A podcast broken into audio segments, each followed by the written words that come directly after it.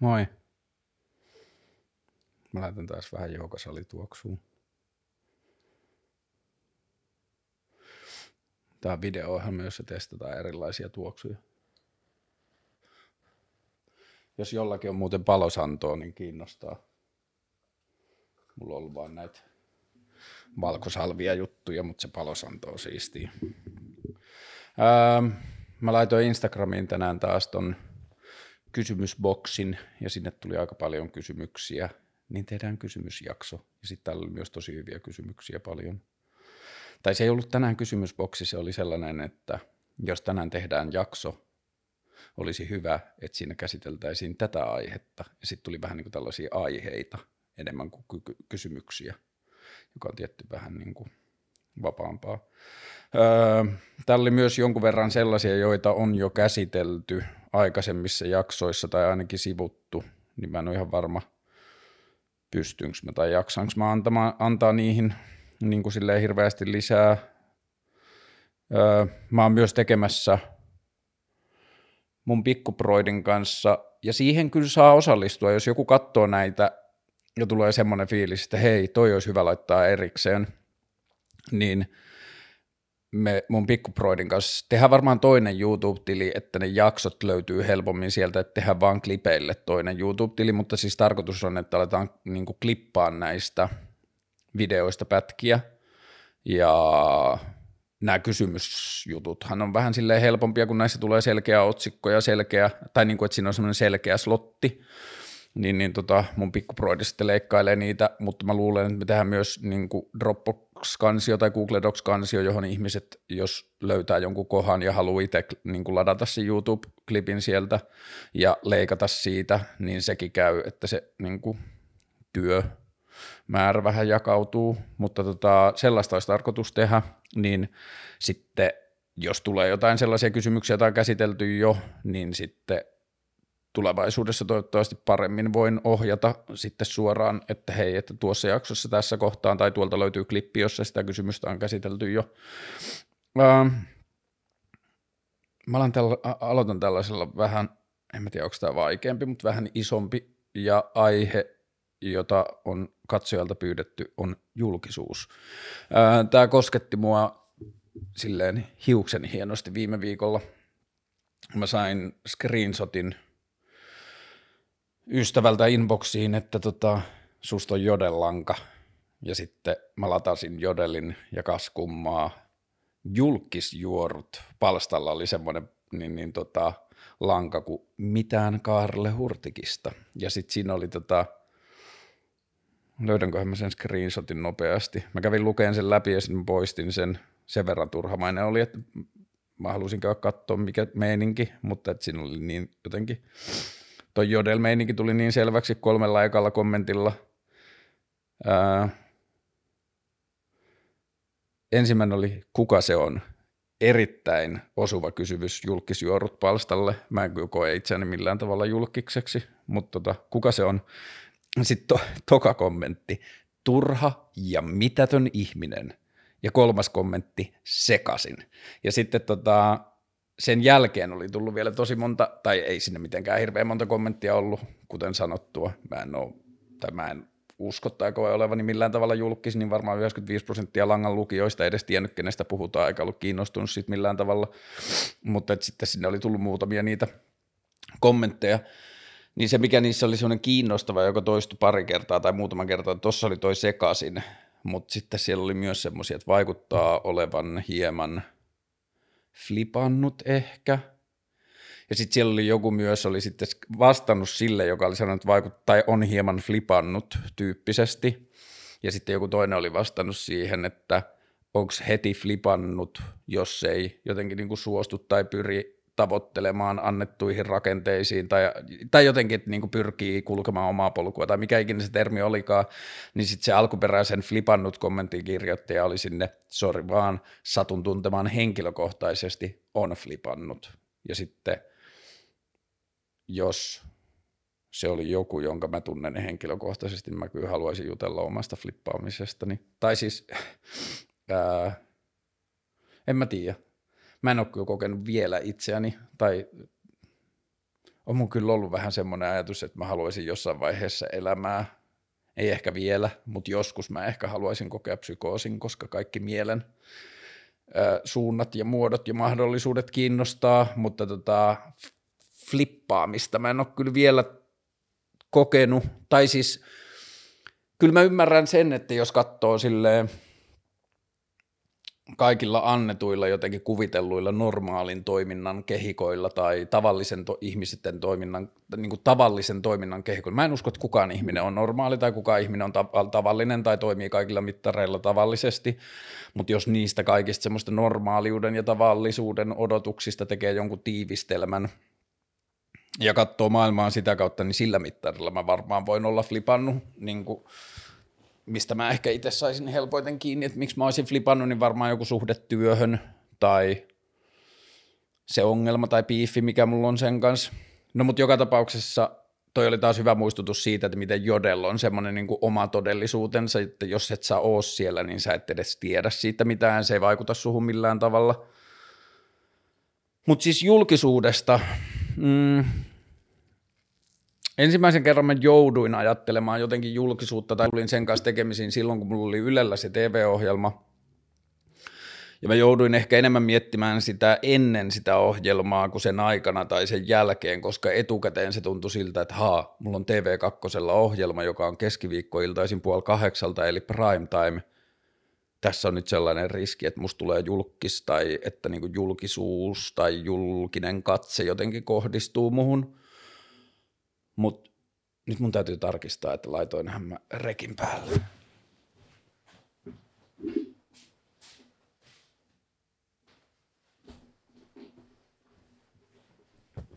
Laitoin mä. Mä en kyllä poista edes tuota äskeistä tsekkausta. Tää tulee tämmönen enemmän tekemisen meininki.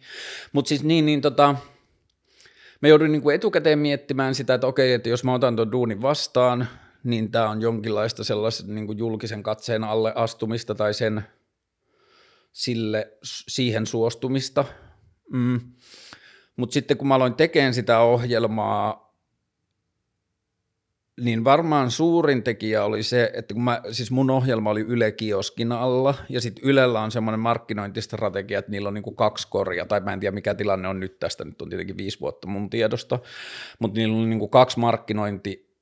kategoriaa markkinoidaan ja ei markkinoida. Ja sitten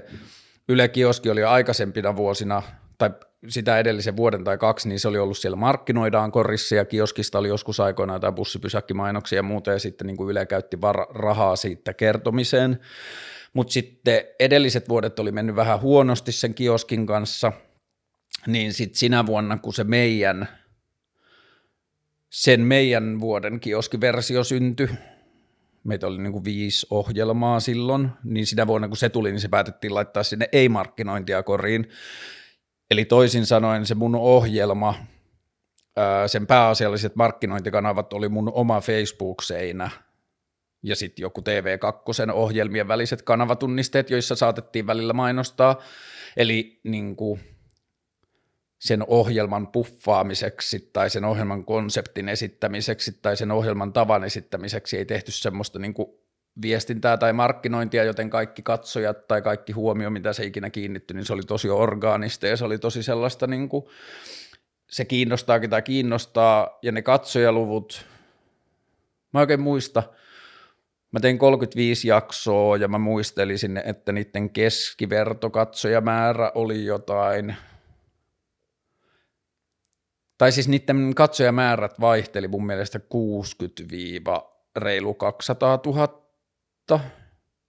Että ei mitään hirveä isoa niin kuin tolleen suomalaiseksi TV-ohjelmaksi, mutta tietenkin kaikeksi mun tekemiseksi tosi isoa. Ja sitten sen jälkeen niitä katsottiin Yle Areenasta ja – YouTubesta ne poistettiin jonkun aikaa sitten, mutta mä laskin silloin, kun ne oli vielä YouTubessa, niin mä laskin ne yhteen, niin niitä oli mun mielestä katsottu joku ehkä 500 000 kertaa. Ai niin, Karlen keskusteluohjelma, eli tämän, mitä te nyt katsotte, niin näiden YouTube-katsonnat meni nyt 100 000 yli, ja SoundCloudissa on varmaan joku, koska siellä joku 25 000,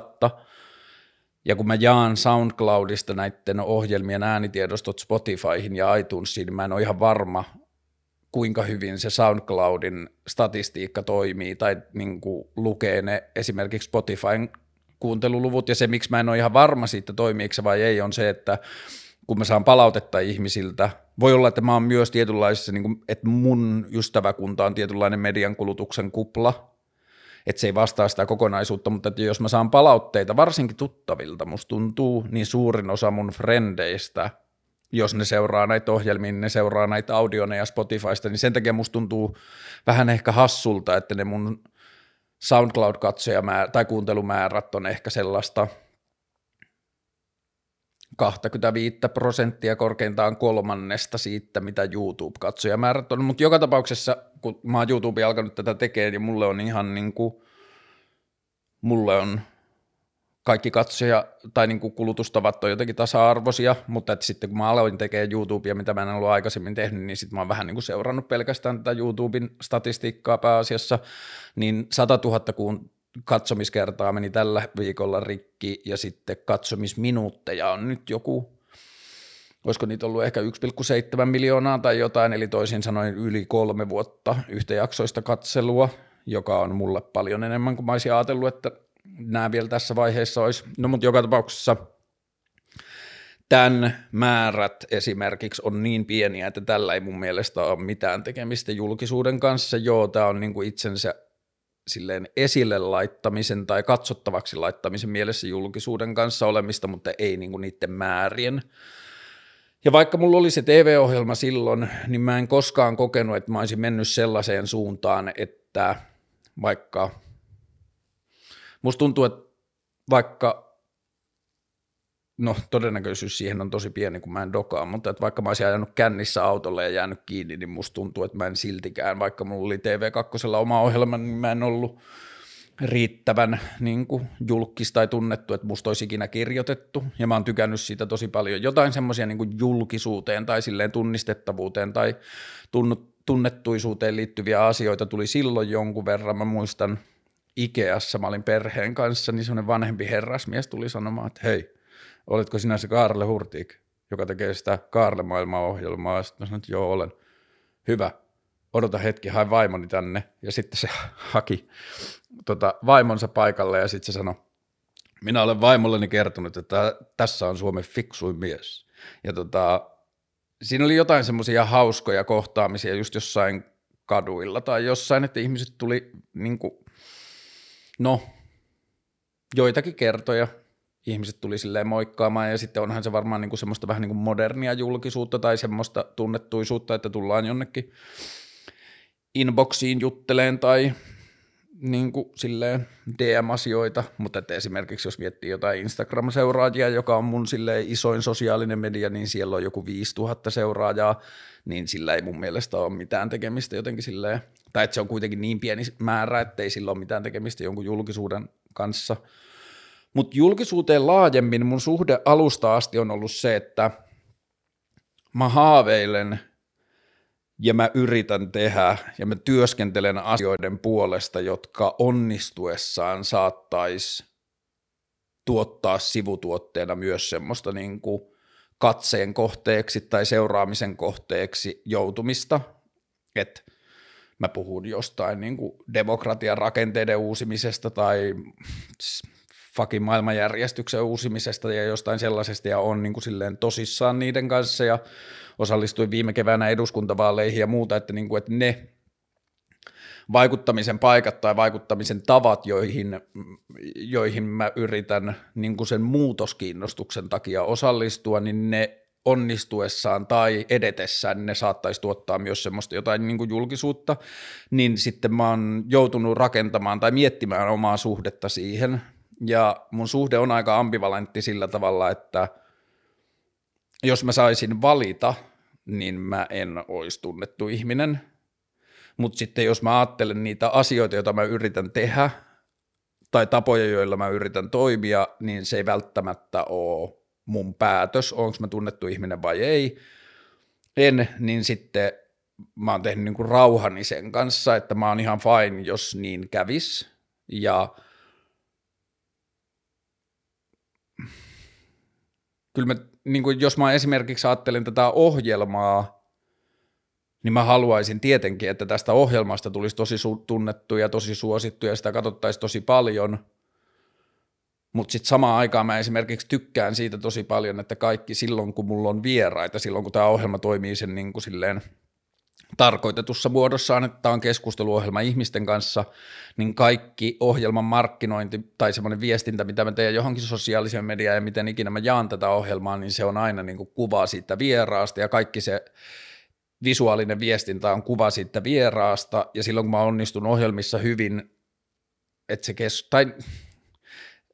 yleensä ohjelmissa se vieras saa huomattavasti enemmän ehkä niin kuin naama-aikaa kuin minä ja muuta, niin sitten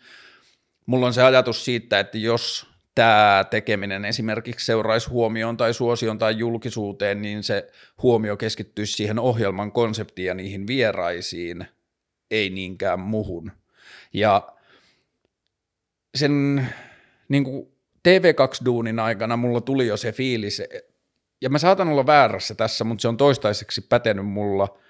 että jos ihminen ei ole itse kiinnostunut siitä julkisuudesta ja se toimii tavalla, jossa se ei oleta olevansa julkisuuden henkilö eikä halua olla julkisuuden henkilö ja jotenkin ajatuksellisesti kelaa olevansa ei-julkisuuden henkilö, niin silloin se toimii tavoilla, jotka ei niin kuin vahvista sitä julkisuuden henkilöksi muodostumista – et toisin, niin kuin saman kolikon toinen puoli on se, että välillä näkee jossain niin kuin muusikoissa ja poptähdissä, ja tämä ei ole kritiikki, tämä on vain huomio, koska mä ymmärrän, niin moni duuni, duuni perustuu niin kuin silleen huomioon julkisuuteen, mutta että välillä näkee sitä, että jos joku vaikka nuori poptähti tai joku muu alkaa saamaan semmoista julkisuutta, niin sit sitä ruvetaan silleen niin kuin vahvistaan tai aletaan niin kuin pelaamaan sitä larppia tai semmoista niin kuin roolia, että mä oon jo julkis vähän niin kuin vahvistaakseen sitä. Ja tämä asia on kiinnostanut mua siksi, koska on ollut paljon semmoisia juttuja maailmassa, tai rooleja tai osallistumisen tapoja tai muuta, joihin se vähän niin kuin se julkisuuspositio on liittynyt semmoisena negatiivisena sivutuotteena ja se on ehkä saanut ihmisiä jättäytymään niistä pois. Kansanedustajuus, saattaa olla yksi sellainen. Niin sitten mua on kiinnostanut tutkia se, että jos itseä ei kiinnosta julkisuus, kokee sen vaan asiana, joka on sivutuote, joka saattaa tapahtua jostain asioista – ja ei hamua sitä julkisuutta ja toimii siitä lähtökohdasta, että ei ole julkisuuden henkilö, niin sit sitä ei välttämättä jotenkin koskaan tuu, että mä muistan Marja Veitola sanoi joskus jossain vanhassa Imanken kolumnissa vuosia vuosia sitten, että hän ei olisi japanilaisessa levykaupassa tunnistanut törmäämäänsä ihmistä prinseksi, jos ei sillä olisi ollut neljää turvamiestä mukana. Ja se on niin kuin tietyllä tavalla se efekti siinä, että jos ihminen pelaa sitä julkishommaa ja lähtee vaikka kaupungille pyörimään, no Suomessa sitä ei tapahdu, mutta että jos lähtee niin kuin julkisille paikoille pyörimään joidenkin turvamiesten kanssa, niin silloin sä niin kuin teet itsestäsi sen tai vahvistat tai nostat itsesi silleen niin kuin katsottavaksi, mutta että jos ihminen – julkisuuden määrästä huolimatta toimii julkisessa tilassa niin kuin se ei olisi julkis, niin sitten musta tuntuu, että se niin kuin sitten taas heijastuu semmoisen niin kuin rauhaan jättämisenä ja sitä ihminen saa niin kuin enemmän hallita sitä omaa julkisuuden määrää tai intensiteettiä tai sitä tapaa, jolla se julkisuus muotoutuu. Mä en tiedä, keksinkö mä nyt hyviä esimerkkejä, mutta maailmanhistoriassa ja viime vuosina on mun mielestä ollut silti tyyppejä, jotka on – ajautunut tosikin julkisiin paikkoihin ja julkisiin positioihin, mutta sitten kun ne on itse vaan pelannut sitä niin rennosti ja välittämättä sitä asiasta, niin ne on saanut olla aika rauhassa sen kanssa ja se julkisuus ei ole muodostunut sellaiseksi niin kuin jotenkin lasikuutioksi tai semmoiseksi kahleeksi. Ja sitten se, mikä on mun mielestä julkisuudessa kiinnostavaa, on se, että sen henki tai ajatus julkisuudesta on – tosi tosi dramaattisesti muuttunut viimeisen 15 tai 20 vuoden aikana internetin myötä, kun julkisuus voi olla nyt niin eri asia, että esimerkiksi Jenkeissä silloin vuosia sitten se yksi nainen, len, tai se lensi Jenkeistä Etelä-Amerik- Etelä-Afrikkaan, ja sitten se teki ennen koneeseen menoa, menoa se jonkun tyhmän Twitter-vitsin, että – toivottavasti en saa Afrikassa aitsia, ha ha ha, olen valkoinen, enhän mä voikaan saada aitsia tyyppistä juttua. Ja sitten se meni lentokoneeseen ja sen lennon aikana siitä sen twiitistä tuli semmoinen Twitter-juttu, että jengi rupesi retviittaa, että vittu mikä spede, ja sitten tuli vielä semmoinen hashtag, että onko se ihminen ländännyt jo, että onko se jo laskeutunut, tietääkö jo tästä paskavirskusta, minkä se on saanut aikaan, ja sitten siitä tuli niinku sellainen iso amerikkalainen mediatapahtuma muutamaksi päiväksi, joten siitä ihmisestä tuli julkis niinku ohimeneväksi ajaksi, ja toi rakenne on internetin myötä tullut, ja sitten on tullut uudenlaisia julkisuuden muotoja. Me oltiin kavereitten kanssa viime viikolla, ei kun tällä viikolla oltiin istumassa Koffinpuistossa muutaman kaverin kanssa, ja sitten siellä oli jossain siellä Koffinpuiston mäen päällä oli semmoinen parivaljakko, että siinä oli äiti ja tytär, ja se äiti teki meidän päättelyn mukaan TikTok-videota, tai se tytär kuvasi ja se äiti tanssi semmoista tosi harjoiteltua koreografiaa, ja sitten me jotenkin ihmeteltiin sitä tai katsottiin, ja sitten mä sanoin kavereille, että haa, tuolla saattaa olla 450 000 TikTok-seuraajaa, ja me ei tiedetä siitä mitään. Niin on syntynyt näistä uusia julkisuuden muotoja, niin kuin tubettajat ja joitakin muita, jossa – ihmisillä saattaa olla satoja tuhansia seuraajia ja ne on niille seuraajille super tärkeitä ja ne tietää niistä tosi paljon ja niiden suhde niihin yksittäisiin ihmisiin on täysin sama kuin aikaisemmin johonkin isoihin julkistähtiin, mutta sitten ympäröivä maailma ei tiedä niitä ollenkaan että siihen julkisuuteen on tullut tämä hetkellisen julkisuuden muoto ja sitten siihen on tullut tämä niinku salatun julkisuuden muoto, jossa ihmisellä on suuri following ja se tiedetään laajasti, mutta sitten sitä ei tiedetä niinku julkisessa keskustelussa. Ja se on musta tosi hyvä asia, tai molemmat noista ilmiöistä on mun mielestä tosi hyviä siksi, että me saataisiin rikottua sitä julkisuuden tai julkisten jotenkin sitä semmoista sädekehää tai erikoisuuden ajatusta, että me tajuttaisiin se, että – julkisuus on sitä, että tavalliset ihmiset päätyy näkyviin positioihin, ja sitten me osattaisiin suhtautua julkiksiin tai julkisuudessa oleviin ihmisiin enemmän tavallisina ihmisinä, ja usein varsinkin semmoisessa kansalaisten katkerassa puheessa esimerkiksi suhde politiikkoihin on sellainen, että sen jälkeen kun on ajatunut vaikka kansanedustajaksi, niin sitten siitä on tullut julkis, siitä on tullut vähän niin kuin eri kuin me muut, että ollaan me ja sitten on ne, ja ne on mun mielestä tosi tosi haitallisia ja myrkyllisiä rakenteita. Ja sitten tietyllä tavalla julkiskulttuurihan on myös seurausta jostain vuosisatojen kuninkaalliskulttuurista ja kaikesta niin kuin monarkiasta ja tällaisesta. Ja sitten kun se monarkia on mun mielestä tosi tosi vitun haitallinen ja järjetön systeemi, että on jotain ihmisiä, jotka vaan sattuu syntymään johonkin perheeseen ja sitten niillä on valtaa ja niillä on niin kuin semmoista institutionaalista tai yhteiskunnallista merkitystä vaan siksi, että ne on syntynyt johonkin perheeseen. Mun mielestä se on täysin jotenkin käsittämätön ajatus. Mutta joo, niin kuin tiivistettynä mun suhde julkisuuteen, henkilökohtaisesti tosi ambivalentti. Mä haluan saada muutos, tai niin kuin mä haaveilen muutoksen aikaansaamisesta maailmassa, ja, tai mä haaveilen, että mun tekeminen on yksi – paras vaihtoehto mulle olisi se, että mun tekeminen olisi yksi pieni osatekijä siinä, että maailma muuttuisi. Ja sitten se huomio ei niin kuin ikinä kerkeäisi kohdistua silleen muhun, vaan se mun puhumat tai mun ajamat asiat nyrjäyttäisi joitakin juttuja eteenpäin tai inspiroisi joitakin muita ihmisiä puhumaan samoista asioista tai herättäisi jossain muissa ihmisissä ajatuksia, joita ne kehittäisi eteenpäin ja muuta. Mutta joka tapauksessa, kun mä haaveilen ja pyrin toimimaan joidenkin niin maailman muuttumisen periaatteiden kautta, niin sitten sen hinta saattaa olla julkisuus ja mä oon ihan fine sen kanssa. Mutta mulle olisi tärkeämpää, että asiat, joista mä puhun tai asiat, joista mä koen, että puhutaan liian vähän ja sitten mä yritän itse puhua niistä, niin ne kasvais mieluummin kuin mun jotenkin sosiaalisen median seuraajat. Ja sitten isossa kuvassa mun suhde julkisuuteen on se, että siihen on liittynyt hirveästi haitallisia asioita niin kuin ihmisten oma, omakuvakäsityksen, mutta myös yhteisökäsityksen kannalta, että julkisuus on ollut sellainen rakenne, joka on tuottanut muita, ja se on musta aina tosi haitallista. Ja Mä en tiedä, onko se vähentynyt vai onko siitä vaan puhuttu, mutta että aikaisempina vuosina puhuttiin tosi paljon, että yläasteelaisten niin kuin joku suosituin ammattihaave oli julkis ja jotakin muuta, niin toivotaan, että se on muuttunut, että ihmiset ei näkisi sitä niin kuin, tai että me ihmiset ei ajauduttaisi siihen tilanteeseen, että me koettaisiin itsemme arvokkaaksi, vaan sitä kautta, että meidät validoidaan jotenkin julkisen katseen kautta, tai että se olisi jotenkin se arvokkain validoinnin muoto –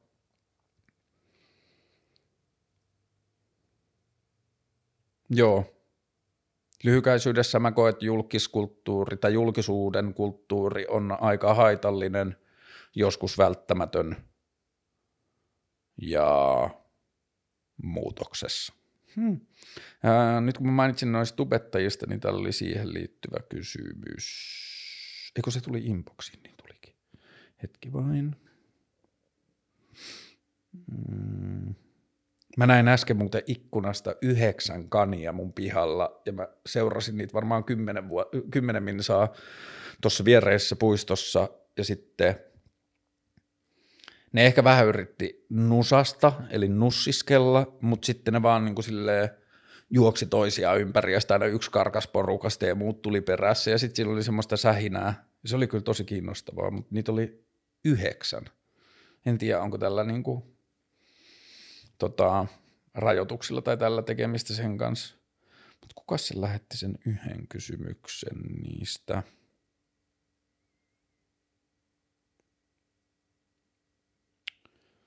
Tubettajista. Sen täytyy olla tuolla. Kuluttaako sun lapset kuinka YouTubea? Mitä mieltä olet vloggaajista, muun muassa Roni Back, jolla on joku 400 000 seuraajaa? Kun YouTube kautta musiikkibisnesloikka on jo tehty, voisiko hän olla ensimmäinen YouTube-kokoomusloikka? Mitäs mietit siitä? Öö, varsinkin mun nuorempi lapsi katsoo YouTubea tosi paljon, ja sen myötä, kun mä oon sitten sen olkapään yli kattonut, kun se on kattonut YouTubea, niin mä oon tutustunut siihen kulttuuriin enemmän ja mun käsitys on kyllä muuttunut siitä aika paljon sillä tavalla, että siellä on, siellä on myös paljon sitä sisältöä, mitä mä ajattelin tubetuksen olevan ennen kuin mä tutustuin siihen, että siellä on paljon sitä semmoista, niin kuin, ja mä en väheksy, se ei vaan niin kuin, mä tarkoitan, että mä en sano, että se on jotenkin tyhmää tai haitallista, mutta mä luulin, että se on niin kuin lähes pelkästään semmoista niin kuin, öö, meikkitutoriaaleja tai mitä tein tänään tai jotenkin semmoisia niin tosi, mitä mä nyt sanoisin, silleen jotenkin novelty subjects, jotenkin semmoisia, en mä halua sanoa pinnallisia, koska se on niin jotenkin silleen negatiivisesti latautunut. Joka tapauksessa se, mitä mä kuvittelin, että tubetus on, ei sit ihan täysin pitänyt paikkaansa, koska mä aloin löytää sellaisia niin kuin tämän mun tyttären, mun nuoremman lapsen kautta, kun mä aloin seuraa, minkälaista tubetusta se kattoo, niin yhtäkkiä se katsoo tubettajien tekemiä videoita avaruudesta, tai se katsoi tubettajien tekemiä videoita 50 hassua faktaa maailmasta, tai se katsoi tubettajien, kerran kun mä tulin tänne olohuoneeseen, ja se oli herännyt mua aikaisemmin ja katto täällä tubea ja sitten mä tulin tähän istumaan ja se oli silloin siis kymmenenvuotias. Ja sitten mä tulin tähän viereen istumaan, että mitä sä katot? Sitten mä olin silleen, wow, sä katot niin tubettajan tekemää, ei nyt dokumenttia, mutta semmoista niin tiivistelmää Joosef Fritzlistä. Ja jotka muistaa Joosef Fritzlin, niin se on yksi kauheimmista niin ihmishirviötapahtumista viime vuosilta, joka oli taas sveitsiläinen vai itävaltalainen äijä, joka vangitsi omia lapsiaan kellariin ja teki vielä oman lapsensa kanssa lapsen ja niin kuin ihan vitun hirvittävä tarina. Ja sitten mä laitoin hetkeksi paussille ja kysyin mun tyttäreltä, että ymmärrät sä mitä sä katot? Ja me juteltiin siitä vähän aikaa ja sitten mä olin silleen, että okei mä istun nyt sun kanssa tähän, että katsotaan yhdessä ja jutellaan tästä. Ja se oli tosi hyvin tehty. Se, niin kuin se video, että siinä ei niin kuin jotenkin, että siinä ymmärrettiin se niin kuin, vastuu, mikä niin vaikean ja kauhean asian käsittelemiseen oli. Ja sitten mä sanoin mun tyttärelle, että hei, että niinku, tai niinku, että mä annoin sen tilanteen jatkua, että se katsoo niitä YouTube-videoita, joita se haluaa katsoa, ja mä katson sen kanssa. Ja sitten seuraavaksi me katsottiin Stephen Hawkingista samanlainen, ja sitten me katsottiin Einsteinista muistaakseni samanlainen. Ja sitten mun molemmilta lapsilta on tullut kaikkia tosi ihmeellisiä juttuja, että tiesitkö muuten tällaista asiaa, tai se on hurja juttu, että aika ja avaruus voi mustan aukon ympärillä niin kuin, käyttäytyä tällä tavalla ja joka tapauksessa, niin sitten kun mä tutustuin siihen tubettamisen kulttuuriin, jota mun lapset kulutti, niin mä olin huomattavasti vähemmän huolissani niiden ruutuajasta sen jälkeen, koska jos mä ajattelen, että koulun tärkein tehtävä on tuottaa lapselle vaan semmoista niin kuin räjäyttävää innostusta ja tiedonmäärää siitä, että maailmassa on kaikkia tällaisia asioita, joilla on kaikkia tällaisia seurauksia ja kaikkia tällaisia mahdollisuuksia, niin siitä näkökulmasta se niiden tuben kuluttaminen ja niiden niin kuin tube-sisältöjen meininki, niin se tuntuu olevan niin kuin ihan jotenkin samalla tontilla sen kanssa, mitä mä ajattelen, että koulu parhaimmillaan on. Mutta sitten toi kysymys jostain niin kuin Ronnie Backin 400 000 seuraajasta, niin ehkä mä huomaamatta niin vähän vastasin tuossa julkisuusjutussa siihen, että se on niin kuin ajatus siitä, kuka on julkis tai millainen julkis on, on muuttunut tosi paljon. Esimerkiksi Ronnie Back, jota mun tytär katsoo aika paljon ja sen takia mäkin olen katsonut sitä aika paljon, niin se on kyllä, mun mielestä se on tosi jotenkin freesillä tavalla läsnä, tai siinä näkyy se, että se on aloittanut sen tekemisen ennen kuin sillä on ollut mitään tekemistä julkisuuden kanssa sillä tekemisellä. että siinä on säilynyt joku semmoinen läsnäolon muoto, jota mun mielestä muussa julkisuudessa ei välttämättä aina ole. Sitten mä oon katsonut sitä Herbaa mun tyttären kanssa, eli Herbalistia, joka on puhunut myös kaikesta masennuksesta ja Uh, niin kuin, tosi vaikeista asioista, mielenterveysongelmista ja mä en ole katsonut sitä videoa, mutta sillä Herbalistilla oli muun muassa, tai vähän niin kuin katsoin sitä pätkiä, mutta sillä oli video, jonka otsikko oli Minkä takia minulla on viiltojälkiä käsissäni. Ja tämän kyllä voisi tarkistaa, tai voi tarkistaa, kuka tahansa voi tarkistaa, mutta mun käsitys on se, että se puhuu siinä videossa sen mielenterveysongelmista ja siitä, miten se on purkautunut viiltämiseen, viiltelyyn. Ja sen kohdeyleisö on jotain 9-15-vuotiaita, niin kuin varmaan suurimmillaan ehkä, niin musta se on niin pelottavalta kuin se tuntuukin, että meidän lapsille joku puhuu viiltelystä, niin musta se on paljon parempi kuin se, että ei puhuta. Ja mä rakastan tuota tubetuskulttuuria myös siinä, että sit, siinä ei ole portinvartioita, ne tubettajat saa itse päättää, mistä ne puhuu, totta kai kaupalliset toimijat ja se, että jos sä haluat menestyä kaupallisesti, se alkaa vaikuttaa siihen sisältöön, jos sä saatat alkaa tekemään niin kuin jotenkin populaarimman ajatuksen kautta niitä sisältöjä, mutta lähtökohtaisesti niillä on vapaus tehdä ihan mitä ne haluaa ja ne käyttää sitä tosi usein. Mutta koska me nähdään ensimmäisiä tubetuspolitiikkoja, niin sehän on kiinnostavaa, koska se tubettaja skene kohdistuu tällä hetkellä pääasiassa ihmisiin, joilla ei ole äänestysoikeutta,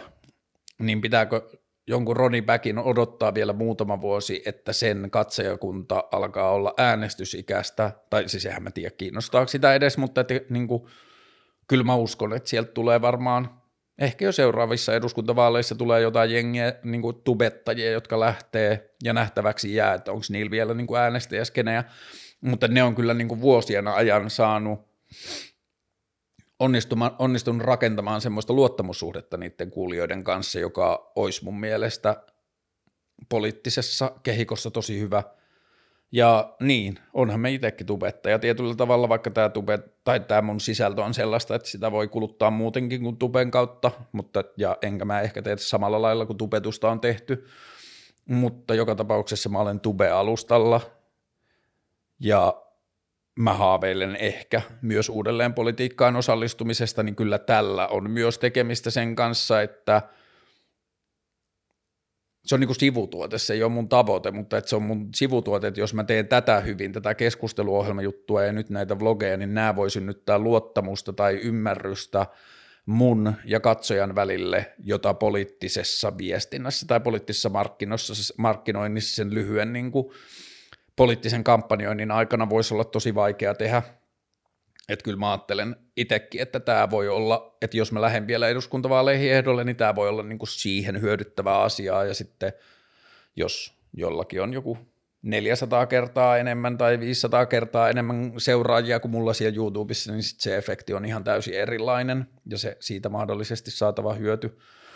Ja joo, koen tota, kyllä hyvin luonnollisena jatkumona, että toi tubetuskulttuuri varmaan pomppaa jonnekin politiikkatontille, mutta sitten tuossa kysymyksessä on ollut pointti siitä muusikot, tubetus, transformaatio, niin se on tosi mielenkiintoinen, että silloin 90-luvulla ja 2000-luvullakin vielä meidän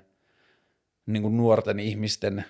seurannan kohteena, kohteena on ollut tosi paljon muusikot ja elokuvatähdet, ja sitten sinne syntyi kokonaan uusi niin kuin seurattujen ihmisten joukko, ja luultavasti, tai ei varmaan, eihän, eihän se ole edes luultavasti, vaan että isoimmat tubettajat alkaa olla yläaste- ja ala-asteikäisille huomattavasti suurempia tähtiä kuin suurin osa pop-tähdistä, että ne on niinku korvannut tai ottanut sitä paikkaa sieltä, joka on musta tosi kiinnostavaa. Just tuli kysymys, joka menee vähän niin kuin tähän, suomalaista musiikkia ja kulttuuria sen ympärillä. Mm. Mä oon miettinyt jostain syystä vähän viime aikoina suomalaista musiikkia ja mun suhdetta siihen – Mä kyllä kulutan pääasiassa ulkomaalaista musiikkia. Nyt ehkä ilahduttavasti viimeiset puolitoista vuotta mä oon kuluttanut ehkä koko ajan enemmän ja enemmän ei-amerikkalaista tai ei-brittiläistä musiikkia. Mä oon niin kuin etelä-amerikkalaista musiikkia kuunnellut aika paljon brasilialaista ja jotain muita niin kuin Etelä-Amerikka-juttuja ja sitten eurooppalaista musiikkia, ranskalaista musiikkia aika paljon – portugalin kielistä musiikkia yllättäen, Zoo sitä mä oon kuunnellut aika paljon ja niin edelleen, mutta että, niin kuin, että se mun musiikin kuluttamisen maailma on muuttunut vähän globaalimmaksi, josta mä oon fi, vä, niin kuin, tosi fiiliksissä, mutta mitä suomalaiseen musiikkiin tulee, niin varmaan suomalaista musiikista eniten mä kulutan räppiä. Öö, mun mielestä Kettomasa on paras ja ylivoimainen ja toivottavasti pian ohjelmassani vieraana, mutta tota, suomalaisesta musiikista yleisesti, Suomessa kyllä tehdään ihan hirveästi hyvää musiikkia ja mä oon saanut myös viime vuosina ystävystyä jotenkin ihan sikana suomalaisten muusikkojen kanssa ja mä en oikein edes tiedä, tai se on jotenkin tosi hassu efekti, että mä yhtäkkiä, varmaan se on ollut tekemi, sillä on ollut tekemistä noiden niin kuin mediasisältöjen kanssa, että mä oon tehnyt haastatteluohjelmia päässyt sitä kautta öö, niin kuin kohtaamaan muusikkoja, mutta se ei selitä sitä ihan täysin, koska sitten siinä on niin kuin jotain muita rakenteita. Mä oon jotenkin ajautunut hengaamaan tosi paljon muusikoiden kanssa ja Vestasta on tullut mun tosi hyvä ystävä ja Onnista on, niin kuin Onniboista on tullut mun tosi hyvä ystävä ja mm, Gradesta on tullut mun tosi hyvä ystävä ja, tai no listaa voisi jatkaa tosi pitkään. Mä oon saanut tosi paljon nyt tutustua tuottajiin ja äänen ammattilaisiin ja paljon niihin ihmisiin niin kuin meidän musiikkikulttuurin tunnettujen ihmisten ympärillä, jotka tekee sitä duunia siinä niin kuin niiden tunnettujen ihmisten kanssa, että on nähnyt sitä rakennetta sen takana, että jos meidän media tuo esiin vaan ne artistit, niin mitä kaikkea sen takana tapahtuu, on päässyt näkemään sitä, ja siis mä oon ihan super kiinnostunut musiikista ja sen kulttuurista, ja viimeksi kun mä olin puhunut musiikista, niin sieltä tuli joku kysymys myös, että soitanko mä itse mitään, en toistaiseksi, muuta kuin laulan itsekseni, mutta kyllä mulla on semmoinen haave, että mä elämäni aikana pystyisin tuottamaan jotain musiikkiasiaa, mutta Suomessa on tehty valtavasti niin kuin hienoa musiikkia, mä löytänyt nyt jotain Suomi Jats-juttuja, joista mä en ollut tiennyt, että vau, että Suomessa on tehty tällaista. Sitten just eilen Fredin kanssa fiilisteltiin sitä, että kuinka iso juttu meille molemmille oli, että kun selvisi, että DJ Shadown Introducing-levyllä on Pekka Pohjola sample, ja joku pieniä hentoote ja lähtisitkö. Ja 70-, 80-, 60-luvulla on tehty valtavasti hyvää suomi-musiikkia. Ja kyllä edelleenkin tehdään. Ja en mä tiedä, onko mulla hirveästi mitään fiksua sanottavaa Suomi-musiikista. Se on mulle tosi, tosi kiinnostava skene, ja mä innostun aina. Mikko Joensuu on ihan sairas, Joensuu 1685 on ihan sairas, Siinai on ihan sairas. Uh, Mä voisin vaan luetella suomalaisia artisteja, joista mä tykkään, ja meininkejä, joista mä tykkään, mutta tämä Suomi musameininki on kyllä mun mielestä sillä tavalla tosi siistiä, kun on saanut lä- nähdä sen niin kuin musiikin syntymistä ja on saanut viettää jonkun verran studiosessioita, tai niin kuin on saanut istuskella studiolla, jossa biisejä tehdään. Ja saanut kuulla keskeneräisiä aihioita ja miten biisi kasvaa ja niin kuin, miten biisi syntyy ja kaikki se meininki, niin sitten siinä on ollut ihanalla tavalla se, että, niin kuin, että silloin kun se musiikki tehdään, kyllä tämä varmaan globaali ilmiö, mutta tämä ainakin Suomen kokoisessa pienessä maassa, niin ihan sama kuinka iso artisti, mutta silloin kun sitä musiikkia tehdään, niin se menee silleen hyvällä tavalla ihan puuhasteluksi, tai että sitten katoaa kaikki se semmoinen glamour ja minkäänlainen varmuus menestyksestä tai mikään sellainen, ja niin kuin ihminen ajautuu jotenkin silleen tosi tosi perustilaan silloin, kun se tekee musiikkia, vaikka se muuten olisi jotenkin semmoisessa julkisessa riepottelussa tai jotain. Ja suomalaisten naismuusikoiden jotenkin semmoinen, en, ei voi varmaan, en mä tiedä voiko sanoa, että u, uusi nousu, mutta että jotenkin silleen nai, naismuusikoiden meiningissä on näkynyt jotenkin semmoista niin kuin, en mä tiedä, se voi olla niin kuin hyviä seurauksia siitä, mitä me ollaan opittu puhumaan jostain niin kuin toksisesta maskuliinisuudesta ja patriarkaatista ja jostain tällaisesta, että mitkä ikinä asiat siihen onkaan vaikuttanut, mutta että jotenkin ite, itsestä on tuntunut siltä, että viime vuosilla niin kuin, mm,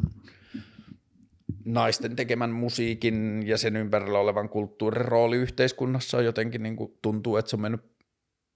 ja mä en puhu siitä niin kuin tehdyn musiikin tasosta, se, siinä musta tuntuu, että se on aina ollut, niin kuin, että siellä on ollut ihmeellisiä tekijöitä aina, mutta että jotenkin tuntuu, että kulttuuri ympärillä on jotenkin oppinut katsomaan sitä paremmin ja nostamaan sitä paremmin ja jotenkin sillä tavalla, ja pidän siitä kovasti. Ähm, pidän suomalaisesta musiikista. Ja aina kun uusia levyjä tulee, niin mä haluan antaa niille mahdollisuuksia, vaikka artisti ei lähtökohtaisesti kiinnostaiskaan mua, ja sitten mä käyn aika usein Spotifysta kattoon uudet julkaisut, mä kuuntelen kaikkia biisejä läpi, mitä tulee varsinkin artisteilta, jota mä en tiedä, että mä haluan koko ajan niin altistaa itseään sille kamalle, mitä tulee. Ah, täällä oli toinen muuten musiikkiin tai muusikoiden elämään liittyvä kysymys. Mitä ajatuksia kesän festareiden ja muiden tapahtumien peruntuminen herättää? Ähm, mulla on, mä oon tehnyt paljon töitä tapahtumien kanssa, mä oon tehnyt Flowlle vuosia töitä, mä oon tehnyt niitä Flow TV-juttuja ja saanut nähdä sitä niin kuin, mä oon ollut aikoinaan myös tapahtumatoimistossa töissä vuoden tai vähän yli, niin mä tiedän. Jotenkin silleen, ja, ja sitä kautta mulla on tullut hirveästi ystäviä se Flown kanssa tekemisen, muiden festareiden kanssa tekemisen kanssa, mulla on tullut siis tilanne, että mä oon päässyt näkemään tosi paljon sitä, että mitä mitä tapahtuman synnyttäminen vaatii ja miten helvetin jotenkin arvostettava ja kunnianhimoinen ja upea projekti, mikä tahansa festivaali tapahtuessaan on ja mikä on se duunimäärä, mitä niiden takana tehdään, niin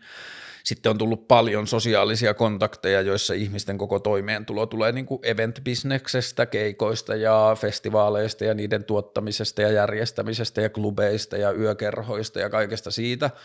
niin on nyt kyllä tosi läheltä saanut nähdä ystävien kanssa keskustellessa sitä, että miten tämä korona vaikuttaa ja miten yhtäkkiä jengiltä on lähtenyt vaan silleen puolen vuoden tulot tai tieto tulevaisuudesta. Ja muusikoiden niin kuin, se on ollut yksi asia, jota on saanut huomata, kun on saanut hengata suomimuusikoiden kanssa, että julkinen huomio ei aina korreloi taloustilanteen kanssa, että niin kuin silleen vahvankin fanipohjan saanut artisti saattaa elää ihan täysin kädestä suuhun, kuusta kuuhun –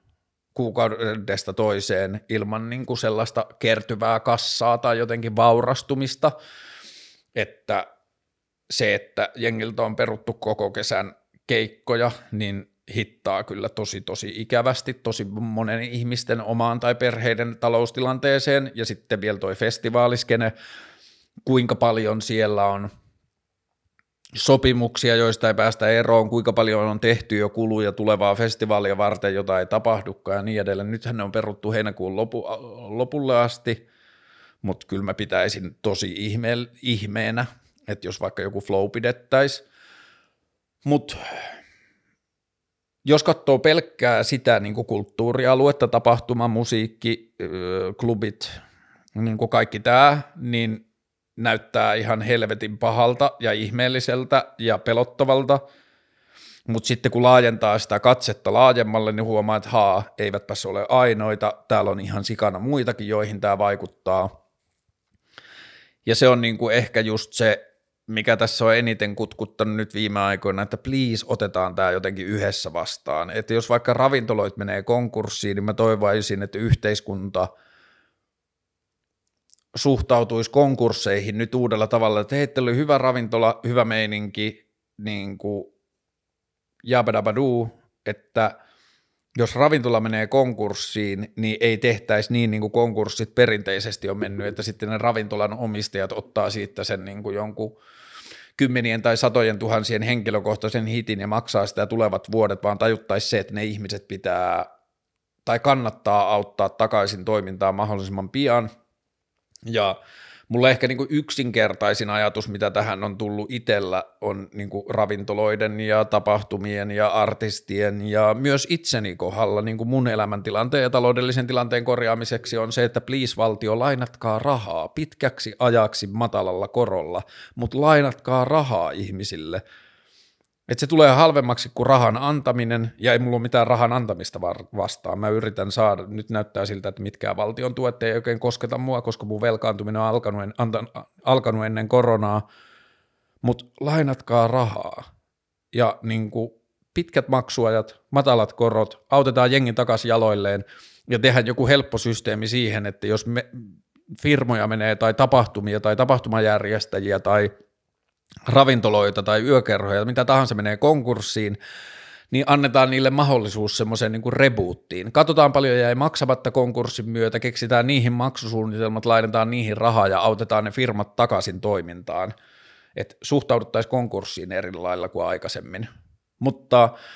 mitä taas tuohon niin festivaalin ja niiden perumisen kulttuuri-ilmiön tulee, niin mä toivon, että tästä tulee kesä, jolloin ollaan tosi paljon puistoissa, jengi keksii erilaisia liikutettavia PA-systeemejä, ää,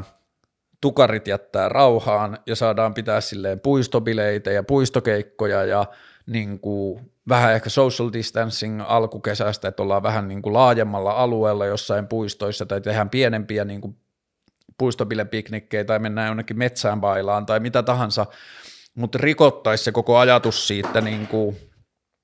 tapahtumasta ja sen järjestämisestä ja siihen osallistumisesta ja niin kuin tapahtuvan muodoista ja tehtäisiin tästä jotenkin semmoinen niin kuin crazy intiaanikesä, että kokeiltaisiin kaikkia juttuja siinä niissä rajoissa, kuin kokoontumiset sallitaan. Ja että tämä parhaassa tapauksessa tämä kesä, jos festarit perutaan, niin tämä synnyttäisi paljon uusia jotenkin kulttuurin muotoja, jotka sitten jäisi elämään tai niistä parhaimmista saataisiin ideoita tulevaisuuden festivaaleihin ja jotakin sellaista. Ja kaikille ihmisille, joihin tämä tilanne on osunut tai tulee osumaan, niin I feel you bro and sister ja iso hali ja niin kuin, jos voi olla jotenkin avuksi, niin let me know. Mm. Tämä oli mun mielestä, okei, okay, otetaan tämmöinen nopea välikysymys liittyen musiikkiin. Mä jaoin viime viikolla Instastorissa semmoisen tota, DJ Mehdi, Restin peace, semmoinen Ranska DJ, sen sellainen Signatune niminen kappale, ja se taisi olla Thomas Bangalter editti. Ja mä jaoin sen siksi, että yksi mun frendi Eetu fiilisteli Instastoreissa sen viime vuosien soittoääniä, ja sitten mä tajusin, että haa, että jos sulla on ollut soittoäänenä joku biisi, niin se on jäänyt niin kuin aivoihin sellaiseksi jonkinlaiseksi semmoiseksi niin kuin poketiksi, ja sitten mä kokeilin, että hei, mulla oli se DJ Mehdin signatune, mulla oli se vuosia soittoääniä, miltä se kuulostaa nyt, ja sitten kun mä laitoin sen soimaan, niin se oli ihan crazy, mitä aivoissa tapahtui, se oli niin kuin neljä vuotta ollut mulle signaali, sen biisin alku oli neljä vuotta ollut signaali siitä, että joku tavoittelee mua, ja sitten kun mä lähdin kuuntelemaan sitä, niin sitten se oli ihan crazy, miten se niin kuin sille kehosta tuli kaikki juttuja, ja sitten joku on innostunut siitä biisistä tosi paljon, että voitko suositella jotain samanlaista, ja sitten se sama tyyppi on laittanut heti perään kysymyksen, Ja mikä sun koko viime vuoden suosikki livemix-setti on ollut? Mm, mä en ole viime vuosina oikein kuunnellut niin paljon DJ-musiikkia, enkä varsinkaan konemusiikkia. Mä varmaan 2000 2008-2000, sanotaan 16-17, mä kuuntelin ihan sikana konemusiikkia ja teknoa ja hausea ja varsinkin just tota niin kuin Ranska, Blogihouse, kaikki toimeininki, mutta jos toi DJ Mehdi-juttu nabisi ja innosti, niin mä suosittelen kaivamaan SoundCloudista Aeroplanein vanhat mixtapeit. Ne taisi tehdä weekly mixtapeja vai monthly mixtapeja silleen pari vuotta. Monthly mixtapeja, joo. Aeroplane. Ja siellä on tosi paljon hyvää musaa, jos tykkää tollasesta niin kuin Ranska, konemusameiningistä ja sitten kaikille. Se on yksi parhaista musiikkivideoista, mitä mä tiedän. Niin laittakaa YouTubeen, YouTubeen DJ Mehdi Signatune. Sitten on musavideo, joka on, jonka on ohjannut Romain Gavras, joka on yksi parhaista musiikkivideo-ohjaajista ja jotenkin nerokas visioasioista, niin ton DJ Mehdin Signatune biisin musiikkivideo on kyllä yksi ihan mun suosikki musavideoita maailmassa, superhieno. Öö, Tämä menee hyvin yhteen tuon festarikysymyksen tai artisti- ja talousasiakysymysten kanssa. Onko talousongelmat, eli mun henkilökohtaisesti, onko talousongelmat vaikuttanut ihmissuhteisiin kautta siihen, miten ihmiset suhtautuu suhun? Mm. Nämä viimeisemmät talousongelmat vähemmän, mutta aikaisemmin jonkun verran on. Ehkä mun ajatus eniten on se, että jos mun talousongelmat ja niistä puhuminen vaikuttaa ihmissuhteisiin, niin mä en välttämättä huomaa sitä, koska se niin kuin jotenkin vakavin tai loogisin seuraus, ihmissuhteisiin vaikuttava seuraus, mitä siitä voi tulla, on se, että jos jollekin muulle on ahistavaa tai läävää tai wäkkiä, että mä puhun talousongelmista, niin sit se ei ehkä vaan pidä samalla lailla yhteyttä muhun,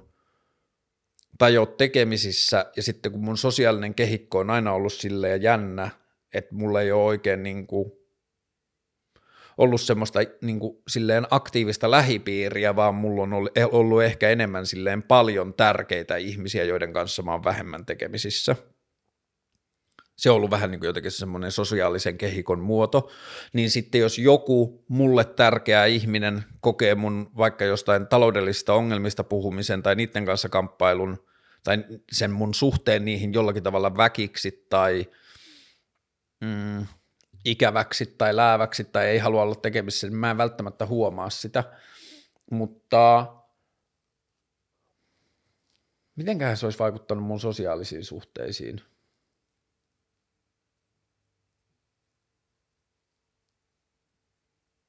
Jotkut Freddit talousongelmissa on puhunut sitä, että esimerkiksi deittailukulttuuri menee vaikeaksi, että kun että deittailu on niin kallista, että, että jos mennään ensimmäisenä viinille tai mitä tahansa, niin sitten niin kuin ihmiset on kokenut sen niin kuin kahlitsevaksi tai ahdistavaksi asiaksi, mutta mä en tiedä kuinka paljon riip- siihen liittyy se, että kun mä en juo alkoholia, mutta että muutenkin mä oon ehkä ajatellut deittailukulttuuria sillä tavalla, että musta on paljon kivempaa ehkä nähdä jossain muualla kuin jossain baarissa – että niin kuin käydä kävelyllä tai mennä puistoon hengaan tai nähdä toisen ihmisen kotona tai muun kotona tai mitä tahansa, niin sitten mulle se niin kuin taloudellinen ahdistus tai taloudelliset vaikeudet ei ole vaikuttanut siihen osaan sosiaalisuudesta, mutta mä tiedän, että monille on, tai ainakin se on ollut sellainen kahlitseva kehikko. Mutta en mä ihan tiedä, saanko mä kiinni tuosta kysymyksestä. Mm mun lasten kanssa on ollut silleen hassu, tai niin kuin jotenkin siistiä, että mun lapset suhtautuu mun taloudelliseen ongelmiin, on, taloudellisiin ongelmiin sille jotenkin tosi lempeän humoristisesti, että ne niin kuin, vaikka mietitään, että mitä tehtäisiin viikonloppuna, kun ne tulee mun luo, ja sitten jotain fiilistellään vähän, ja sitten ne on silleen, mm, mutta ei meillä taida kyllä olla siihen rahaa, ja musta tuntuu, että se mun ja lasten välinen suhde mun talousongelmiin on ollut siksi niin mutkaton ja jotenkin sympaattinen, että mä oon ollut tosi avoin siitä ja mä oon kertonut, mistä ne johtuu ja minkälaisia tilanteita ja bla bla bla. Ja musta tuntuu, että kun on ollut myös se ajatus, että vanhemmat ei saisi puhua vaikeuksistaan lapsille, että se lapsi ahdistuu Mutta mun teoria on, että jos lapsille ei puhu asioista, jotka selkeästi vaikuttaa sun toimintaan, niin sitten se lapsi ahdistuu vielä enemmän kuin se ei ymmärrä. Ja sitten kun mä oon puhunut lasten kanssa niistä suoraan ja mä oon niille tai pyrkinyt antamaan niille tilaa keskustella ja kysyä ja kommentoida ja niin kuin olla vapaita sen asian kanssa, niin musta se on mennyt, niin musta on tuntunut, että se on mennyt tosi hyvin. Ja niin kuin mun taloudelliset vaikeudet on vaikuttanut siihen, mitä me voidaan tehdä lasten kanssa ja mitä me voidaan niin kuin minkälaisia juttuja. Sitten välillä kun lapset tulee tänne ja mulla on tosi vähän rahaa, niin mä saatan käyttää niin kuin viimeiset rahani johonkin sellaiseen, että me käydään lasten kanssa kivasti syömässä tai käydään elokuvissa tai jotain. Ja se on niin kuin meille semmoinen, musta tuntuu tosi mutkaton juttu, että me niin kuin käsitellään sitä. Ja ne lapset on kuitenkin silleen varmaan sosiaalisista suhteista tällä hetkellä tärkeimmät niin kuin tietyllä tavalla. Mutta joo, ei ne ehkä yksi positiivinen juttu, mitä niistä on ollut, on ehkä ollut, että taloudellisten ongelmien läpikäyminen, niiden kokeminen, niistä puhuminen on myös ehkä niin kuin syventänyt joitakin ihmissuhteita, ehkä joitakin ystäviä niin kuin on bondautunut enemmän sen kautta, että on syntynyt keskustelu, jossa me puhutaan taloudellisista ongelmista, jos niillä ihmisillä on ollut myös, mutta ehkä myös ihmistä, joilla ei välttämättä, tai ystävistä, joilla ei välttämättä ole taloudellisia ongelmia, mutta kun me ollaan puhuttu niitä, niin ne on niin kuin lähentänyt meitä ja niin kuin vienyt johonkin semmoiseen jaettuun tilaan. Mutta se, että musta tuntuu, että jos mä olisin aikaisemmin elänyt jotenkin sellaisessa niin kuin rahalähtöisessä tai raha fokusoituneessa kulttuurissa tai sosiaalisessa kehikossa, että mä olisin hengannut jossain niin kuin teattereissa tai kohaneissa tai sellaisissa yökerhoissa, jossa se jotenkin rahan kulttuuri ja menestymisen kulttuuri on merkityksellistä, niin sitten tämä olisi voinut vaikuttaa tosi paljonkin. Tai että mä olisin saattanut, en mä tiedä, tämä voi olla, on mä nyt kuitenkin ehkä sen verran ollut varakkaan kulttuurin kanssa tekemisessä, että mä tiedän siitä jotain, mutta että jos se olisi ollut se mun jotenkin viitekehys, olisi ollut se semmoinen niin kuin, näyttävä bailaus ja jotenkin ne autot ja kellot ja niin kuin se meno, niin sitten tämä olisi kyllä saattanut vaikuttaa mun talou- tai silleen sosiaalisiin suhteisiin paljon paljon enemmän, mutta toistaiseksi ei kyllä. Joo, en mä kyllä ehkä ajattele niin. Varmaan myös siinä, että on siinä se seuraus varmaan ollut, että se, että ei ole rahaa rajaa mahdollisuuksia, mitä voi tehdä, ja se, että, rajaa, se, että sun mahdollisuudet, mitä voi tehdä, rajautuu, alkaa vaikuttamaan myös siihen, että miltä maailma näyttäytyy tai mikä maailma kuuluu mulle, niin sitten ehkä se on vaikuttanut jonkun verran se, että vaikka se ei aina olisi puhtaasti siitäkin, että onko mun tilillä rahaa mennä vaikka jonnekin yökerhoon, mutta että se mieli menee siihen, että jos mulla ei ole rahaa tehdä tiettyjä asioita, niin sitten se alkaa sulkemaan asioita pois, että ne ei kuulu mulle tai jotain muuta, niin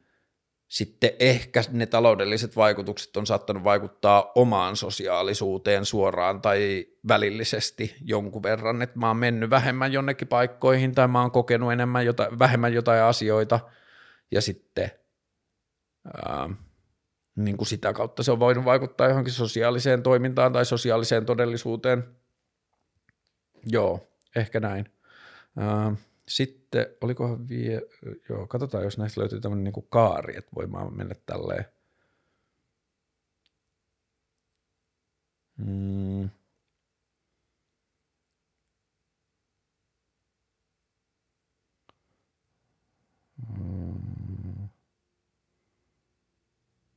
Okei, luottamusta ja irtipäästämistä. Aihe, jota haluaisin, haluttaisin siis käsitellä. Öö.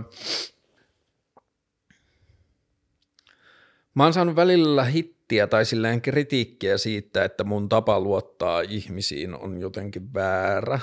tai joillekin muille ihmisille pelottava. Esimerkiksi se firmakeissi, josta mä puhuin vlogissa kaksi ja on ehkä maininnut muissa, mutta et siis jossa firma on mulle rahaa velkaa ja mä haastan niitä oikeuteen johtuen siitä, että meillä on niinku, öö, riitaa tai erimielisyyttä siitä, että mi- mihin suulliset sopimukset on perustuneet ja mihin, suulliset sopimu- mihin asti suulliset sopimukset on yltäneet tai mikä niiden sisältö on ollut, niin – niissä esimerkiksi, se, se ongelma olisi ratkennut sillä, että mä olisin luottanut alusta asti vähemmän ihmisiin ja vaatinut kirjallisia todistuksia ja kirjallisia sopimuksia ja muuta. Mutta mä oon ollut kymmenen vuotta yrittäjänä. Mä oon tehnyt ehkä 180, 100, varmaan 200 firmaa. Oon mä jo yli 200 firman aikana, niiden kymmenen vuoden aikana varmaan tehnyt laskutusta. Ja kolme kertaa multa on jätetty lasku maksamatta. Ensimmäinen silloin vuosia vuosia sitten yksi mainostoimisto jätti laskut maksamatta ja sitten mä haast, niin kuin, kävin sen keissin läpi mun tuttava lakimiehen kanssa, joka sanoi, että joo, joo, joo, sulla on riittävät todisteet. Me vaan sanon niille, että sun todisteet riittää, että sä oot valmis, niin, niin tota menee oikeuteen, niin kyllä ne tajuaa sitten – ja ne tajus ja maksoi sen. Sitten oli toinen pienempi firma puolitoista vuotta sitten, josta meillä oli mun mielestä ihan, tai ei mun mielestä, vaan meillä oli ihan selkeä suullinen sopimus, että mä alan tekemään sitä duunia, plus se niin kuin duunin tekemisen aikana meillä oli jotain Facebook-viestejä, jossa mä kerroin, että mä teen tätä jo kohtaa ja niin kuin, tätä yksityiskohtaa, bla bla bla, ja sitten kun se duuni oli valmis, niin sitten se ihminen sanoi, että no ei sitä nyt ollut ihan silleen sovittu, että mä en nyt maksa mitään, ja sitten mä jouduin maksaa jollekin alihankkijalle rahaa siitä omasta pussista, ja en ole vieläkään saanut niitä, niin edelleen. Ja sitten on tämä kolmas juttu, jossa mä nyt haastan sen firmaa oikeuteen, mutta ne kolme juttua on ainoat niistä tyyliin 200 firmasta, jotka on jättänyt maksamatta tai yrittänyt jättää maksamatta – ja jos se on se hinta siitä, että mä luotan liikaa ihmisiin tai mä oon liian sinisilmäinen tai mä oon liian naivisuhteessa ihmisiin, niin silti se on mun mielestä aika pieni hinta, että yhteenlaskettuna ne kaikki on reilusti, reilusti alle 100 tonnia, niin jos 100 tonnia on se hinta, tai vaikka 100 tonnia, noin on reilusti alle, mutta vaikka se hinta olisi 100 tonnia, että mä saan niin kuin mä suhtaudun kaikkiin kohtaamini ihmisiin kymmenen vuoden ajan niin, että ne on luottamuksen arvoisia ja mä lähden siitä ja sitten sen hinta olisi sata tonnia, niin musta se tuntuu sen hinnan arvoiselta. Ja mä oon jotenkin niin kuin tehnyt vuosia vuosia sitten sen periaatteen, että mä luotan ihmisiin. Mä lähtökohtaisesti luotan kaikkiin ihmisiin, joita mä tapaan, ja sitten jos mä saan jotain muita signaaleita, että se ei ole luottamisen arvoinen, niin sitten mä tarkkailen mun luottamusta, tai jos siitä tulee kynsille, niin sitten mä tarkkailen sitä kohtaamista uudella tavalla, mutta mä en niin kuin, toistaiseksi mä en ole valmis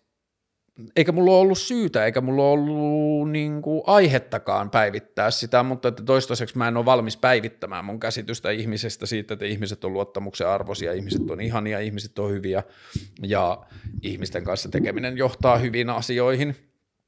niin se on kyllä semmoinen, mistä mä pidän uppiniskaisesti kiinni, koska siitä tuntuu tulevan pääasiassa hyviä tuloksia.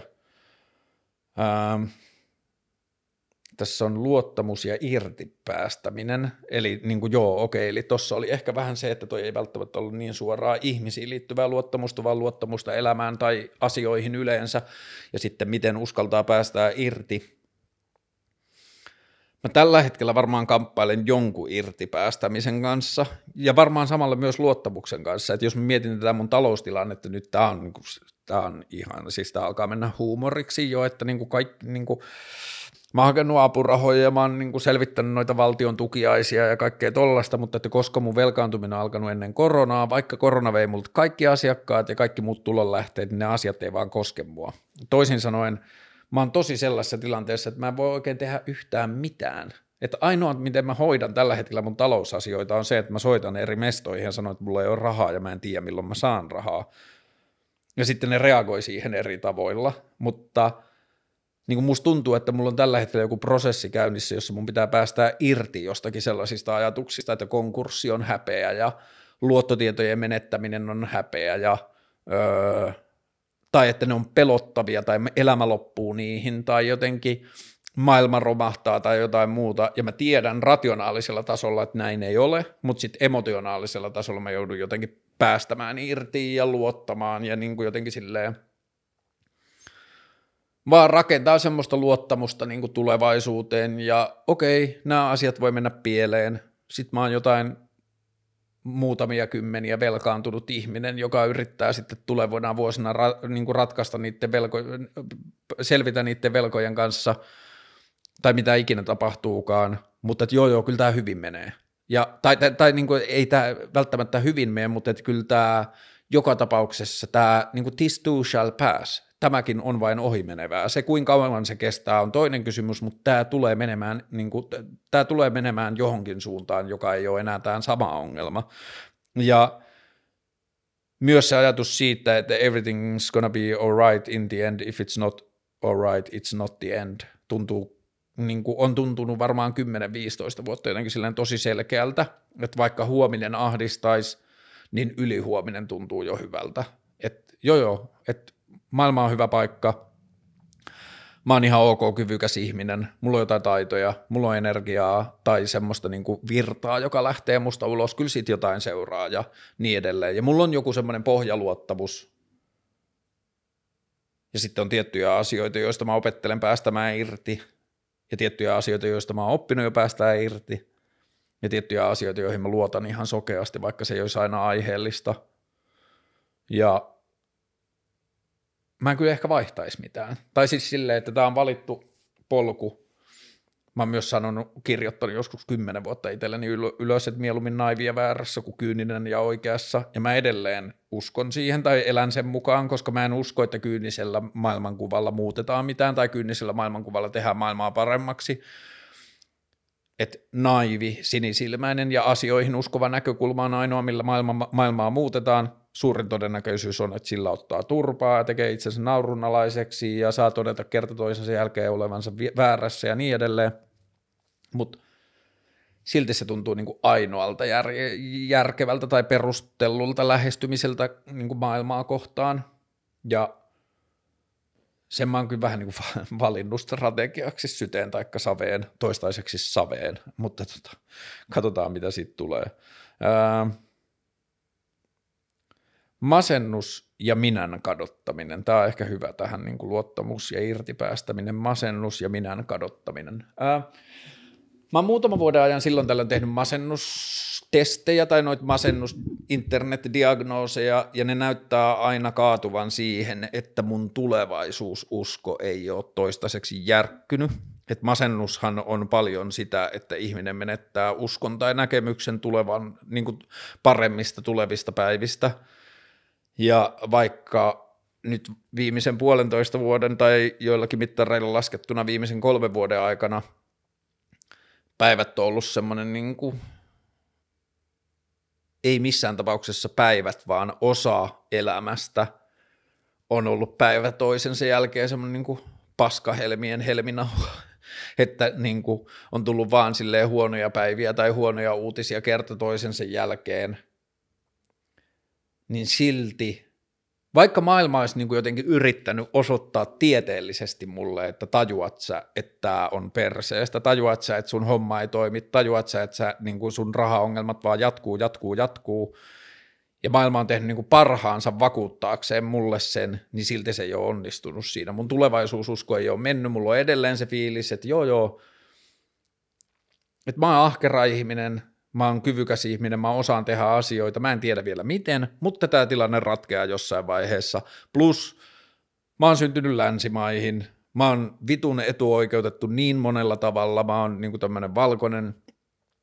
able-bodied, niin toimivassa kehossa oleva valkoinen heteromies, jolla on niin kaikki saatanan ässät jaettu syntymässä käteen ja niin verrattain jotenkin vahva joku mielenterveyden pohjavire ja mitä kaikkea. Siis mä oon etuoikeutettu paskiainen niin, niin monella tavalla, niin ne vaikeudet, mitä mä koen elämässä, niin niitä samoja vaikeuksia kokee tosi moni ihminen paljon paskemmissa tilanteissa,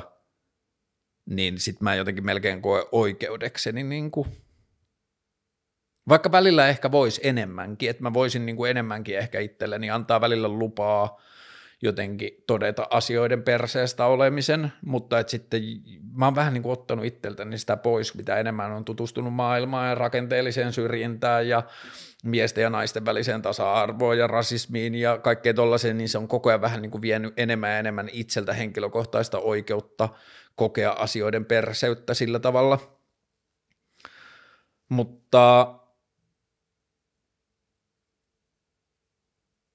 varmaan masennusta lähinnä niin kuin viime aikojen tuntemuksista on ollut semmoinen neuvottomuus, umpikujatunne.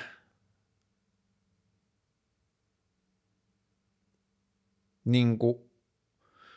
kyvyttömyys keksiä konkreettisia ratkaisuja oman tilanteen parantamiseksi ja sitten jos mä sanon oman tilanteen parantamiseksi, niin sekin tuntuu sillä tavalla falskilta, että jos mä ajattelen elämää kokonaisuutena, niin mun elämä on tosi hyvää. Siinä on vaan nyt ihan liian pitkään ollut perässä se mutta. Että elämä on hyvää, mutta raha-asiat on perseestä. Elämä on hyvää, mutta raha-asiat ahdistaa. Ja mä niin tiedostan koko ajan se, että kun mä katson taaksepäin, niin mä oon antanut ihan liikaa tilaa sille mutta-sanalle, mä oon antanut ihan liikaa tilaa sille ahdistukselle, mä oon antanut ihan liikaa tilaa sille niin kuin häpeälle ja itsesyytöksille ja kelpaamattomuudelle ja riittämättömyydelle ja semmoiselle niin itse inhollekin, en mä tiedä, onko mä itse inholle antanut tilaa, mutta semmoiselle kuitenkin semmoiselle paskajätkäfiilikselle, ja siellä on niin kuin ehkä ollut lähimpänä jotenkin masennukseen liittyviä fiiliksiä, mutta sitten koko ajan kuitenkin siellä on ollut se niin kuin jotenkin semmoiset itse rakennetut pelastusrenkaat, toinen on ollut se, joo joo, valita vaan, mutta sulla on suuri osa niin kuin elä, asioista elämässä tosi hyvin, tai että joo joo, tämä on ohimevää, tämä tulee menee jossain vaiheessa johonkin muuhun suuntaan. Ja sitten ehkä myös se niin kuin kuoleman pelon käsittely ja joku levollisuus sen kanssa on vaikuttanut siihen, että niin kuin asiat pelottaa vähemmän, koska pahin mitä voi tapahtua on kuoleminen ja sitten jos se kuoleminen tapahtuu, niin sit siitäkään ei tiedä mitään, että, niin kuin, että se ei niin kuin enää kosketa mua. Ja sitten siitä on tullut joku semmoinen niin kokonaisuus, joka toistaiseksi on toiminut siihen, että se on estänyt masentumasta ja on mulla aika stabiili olo sen kanssa, että, mä, niin kuin, että jos mun mielelle jotain dramaattista tapahtuu tai tapahtuisi, niin enemmän se olisi just varmaan joku flippaaminen kuin masentuminen, mutta ei se flippaaminenkaan ole tuntunut olevan mitenkään hirveän lähellä. Mm, täällä oli joku tuohon liittyvä toinen – Mielenhallintaa näinä aikoina, kun se olisi hyvä skilli kaikille. Mm. Noi on varmaan niin kuin tietty taso mun mielenhallinnan työkaluista. Keskustelu on yksi. Jos teillä on elämässäne ihmisiä, joille voitte keskustella, keskustelkaa. Jos te pääsette terapiaan, menkää. Jos te voitte käyttää Mieppi mielenterveyspalvelua Helsingissä, joka on ilmainen terapia, käyttäkää. Keskustelu kirjoittaminen ja jopa itselleen ääneen puhuminen saati sitten, tai myös tällainen niin kuin nauhalle ääneen puhuminen tuntuu kaikki olevan niin kuin tehokkaita keinoja siihen, että ajatukset muuttuu joksikin muuksi kuin vain tunteiksi tai epämääräisiksi niin kuin semmoiseksi mössöiksi, niin se tuntuu auttavan. Mutta mielenhallinta kyllä mulle tärkein työkalu mielenhallintaan on asian pirstalo, as, minkä tahansa asian pirstaloiminen jotenkin niin kuin rationaaliseksi tapahtumaketjuksi tai kokonaisuudeksi. Esimerkiksi mulla on taloudellista ahdinkoa, mulla on vituna ahistavia taloudellisia tilanteita ollut. Ensin mä aloitan siitä, että mä puran sen palasiksi, että miksi se tilanne on tällainen. Ja sitten mä löydän siitä tilanteesta tosi paljon omaa, niin omaa toimintaa ja omia valintoja, sitten mä käsittelen ne läpi, että tekisinkö mä ne uudelleen. Jos mä tekisin ne uudelleen, jos ne on ollut tietoisia, rationaalisia, harkittuja päätöksiä, niin sitten se auttaa niin kuin vähän siivoamaan sitä mieltä, niin kuin itsesyytöksiä jotain muuta, se auttaa työskentelemään niiden kanssa. Nyt sitten esimerkiksi, joka koskettaa meitä kaikkia, niin tämä koronatilanne, niin mielenhallinnallisesti se on ollut nyt sitä, että mä katson sitä, että tämä on force major, tämä vaikuttaa kaikkiin, tämä kusi mun henkilökohtaisen talouden – mutta se ei ole mun syy. Mä en voinut sille mitään, että ton kameran vieressä on ovi, josta mennään eteiseen ja eteisessä on vessa, niin nyt mulla on ollut niin kuin se tilanne, että mua vähän pelottaa mennä vessaan, koska eteismatolla saattaa olla lasku, jolle mä en voi tehdä mitään, ja se on tosi ahistava hetki hakea se lasku ja viedä se laskupinoon ja katsoa lempeästi sitä laskua ja sanoa sille, että mä maksan sut sitten, kun mä voin. Ja se on niinku semmoinen asia, jossa mä todella tarvin sitä mielenhallintaa, kun mä huomaan, että se ahdistus tai pelko siitä eteisestä nousee, niin sitten mä joudun käymään niitä asioita läpi, miksi mä oon tässä tilanteessa, miksi mä en pysty maksamaan. Ton laskun toisessa päässä on kone, joka on mulle vihanen, ei ihminen. Kukaan ihminen maailmassa niin niiden laskujen toisessa päässä, joitakin laskuja myös on, joissa on ihminen, ketä se koskettaa, ja niihin ne on niin kuin eri peli, niistä mä oon jotenkin tosi tosi paskana, mutta että sitten jos se on joku iso firma tai joku muu, niin sitten mun pitää tiedostaa se, että se on kone, se on niiden järjestelmä, joka karhuaa multa rahaa. Siellä firmassa ei ole yhtään ihmistä, joka edes tietää, että mulla on lasku maksamatta. Ja sitten mä niin joudun käymään ja purkamaan se atomeiksi ja tekemään näin. Ja niin kuin sitten vielä sen jälkeen, kun mä oon vienyt sen laskun sinne laskupinoon, niin sitten mä teen sitä mielenhallintaa vielä niin, että mitä mä teen, mitä steppejä, mitä asioita mä oon tehnyt, mitä asioita mun pitää vielä tehdä, ja mitä mä voin tehdä, mitä mä tiedän, että mä voin tehdä, että toi tilanne paranee, ja sitten mä tuun yleensä siihen lopputulokseen, että mä oon tilanteessa, missä mä oon, tehtyäni kaiken sen, mitä mä oon osannut tehdä, tulevaisuudessa joitain asioita, joihin mä voin vaikuttaa, joitain, mihin mä en voi, ja se, milloin mä pystyn maksamaan nämä laskut tai ratkaisemaan tämä ongelma, on yhdistelmä näistä kahdesta asioista, joille mä voin jotain asioista, joille mä en voi mitään, ja sitten mun pitää löytää se levollisuus niiden sisältä. Mielenhallintaan, keskustelu, kävelyt, hiljaa oleminen, myös passiivinen semmoinen sisällön kuluttaminen toimii mulle tosi hyvin, että mä just jotain, jotain YouTube-videoita, jotain, eilen mä katsoin taas kunnostusvideoita, niissä korjattiin kitaroita. Eilen mä katsoin kitaroiden kunnostusvideoita, jotkut niin kuin taitavat sepät korjas jotain vanhoja stratokastereita ja jotain – Marttineja, klassisen,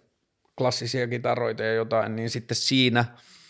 mun logiikka on ollut, että mä katon, kun joku, joka tietää, mitä se tekee, tekee sitä, mitä se osaa, niin sit mun ei tarvitse ressata siitä, mä voin nauttia vaan siitä, kun se ihminen tekee jotain, missä se on hyvä, joka jättää mun aivoille enemmän ja enemmän sille flekmaattista tai ei-aktiivista tilaa, jossa se aivot järjestelee asioita ja miettii asioita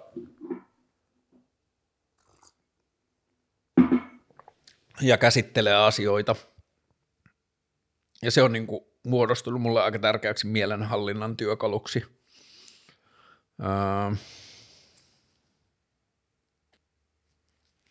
Täällä pyydettiin käsittelemään myös kuolemaa, jota mä aikaisemmin käsittelin, ja sitten mä oon käsitellyt sitä aikaisemmin, mutta sitten täällä tuli myös toinen kysymys, onko elämää kuoleman jälkeen – Mulle se ajatus on ollut viime vuodet se, että ainoat storit, mitä meillä on kuoleman jälkeisestä elämästä, on niin kuin silleen historiallisia ja kulttuurisia narratiiveja, kuten esimerkiksi kristinusko. Niin toistaiseksi mulla ei ole mitään työkaluja uskoa siihen, että olisi kuoleman jälkeistä elämää. Me jossain määrin vähän on taipuvainen ajattelemaan niin, että tietoisuus saattaa niin kuin me ei tiedetä fyysisesti eikä kemiallisesti eikä elektromagneettissähköisesti, neurobiologisesti, me ei täysin vielä ymmärretä, mistä tietoisuus tulee, niin sitten me ei voida sulkea pois sitä mahdollisuutta, että se tiedos, tietoisuus tulisi jostain ulkopuolelta, jostain niin kuin yhteisestä tietoisuudesta, että periaatteessa mun ajatus menee vähän niin, että olisi niin kuin yhteinen tietoisuus ja sitten kun tulee yksi ihminen, syntyy ihminen, niin siihen ihmiseen tulee se sama tietoisuus, mutta se tarkkailee vaan sitä sen niin kuin kehon kautta. Ne kokemukset, se keho, se maailma, se ympäristö, se perhe, se kasvu, kaikki mitä me koetaan,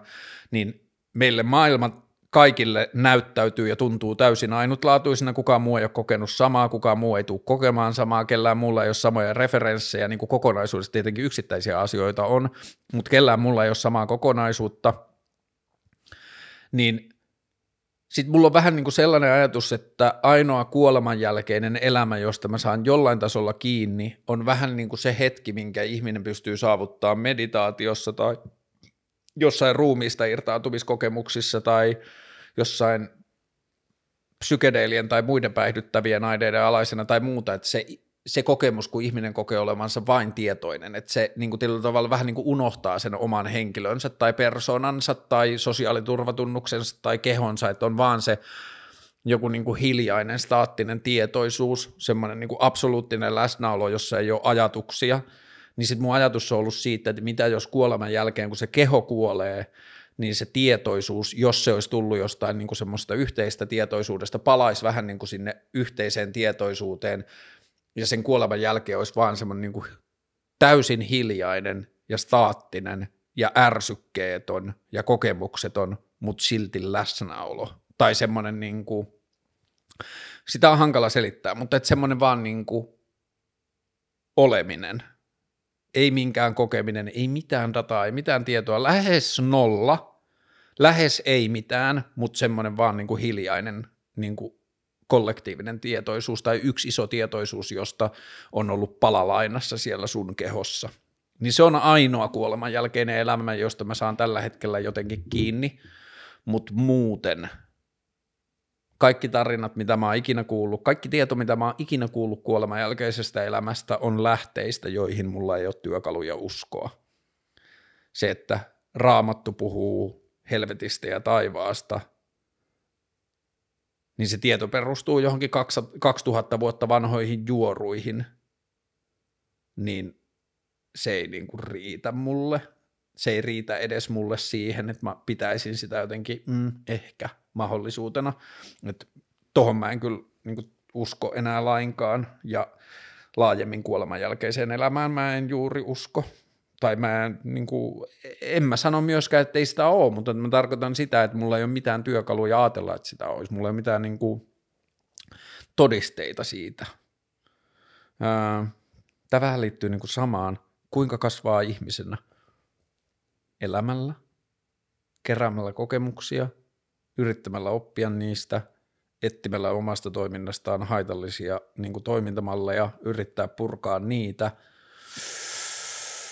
öö, vapauttaa itseään rajoitteista, vapauttaa itseään odotuksista tai valmiista tonteista tai toimin, niin kuin titteleistä tai ammateista tai öö, persoonallisuuden piirteistä, joihin sä ajattelet, että sun pitää kuulua tai pystyä tai sitoutua tai jotain muuta – mä uskon koko ajan enemmän enemmän sitä, että paras versio ihmisestä on se, jossa se ihmisyys purkautuu mahdollisimman vapaasti, mahdollisimman vähillä filttereillä ja mahdollisimman vähillä rakenteellisilla odotuksilla ja ei pelkästään sen ihmisen oman elämän kokemuksen kannalta, vaan yhteisön saaman hyödyn kannalta, että me saadaan yksilöistä eniten, jos kaikki tekisi omaa juttua. Että jos me niin kuin,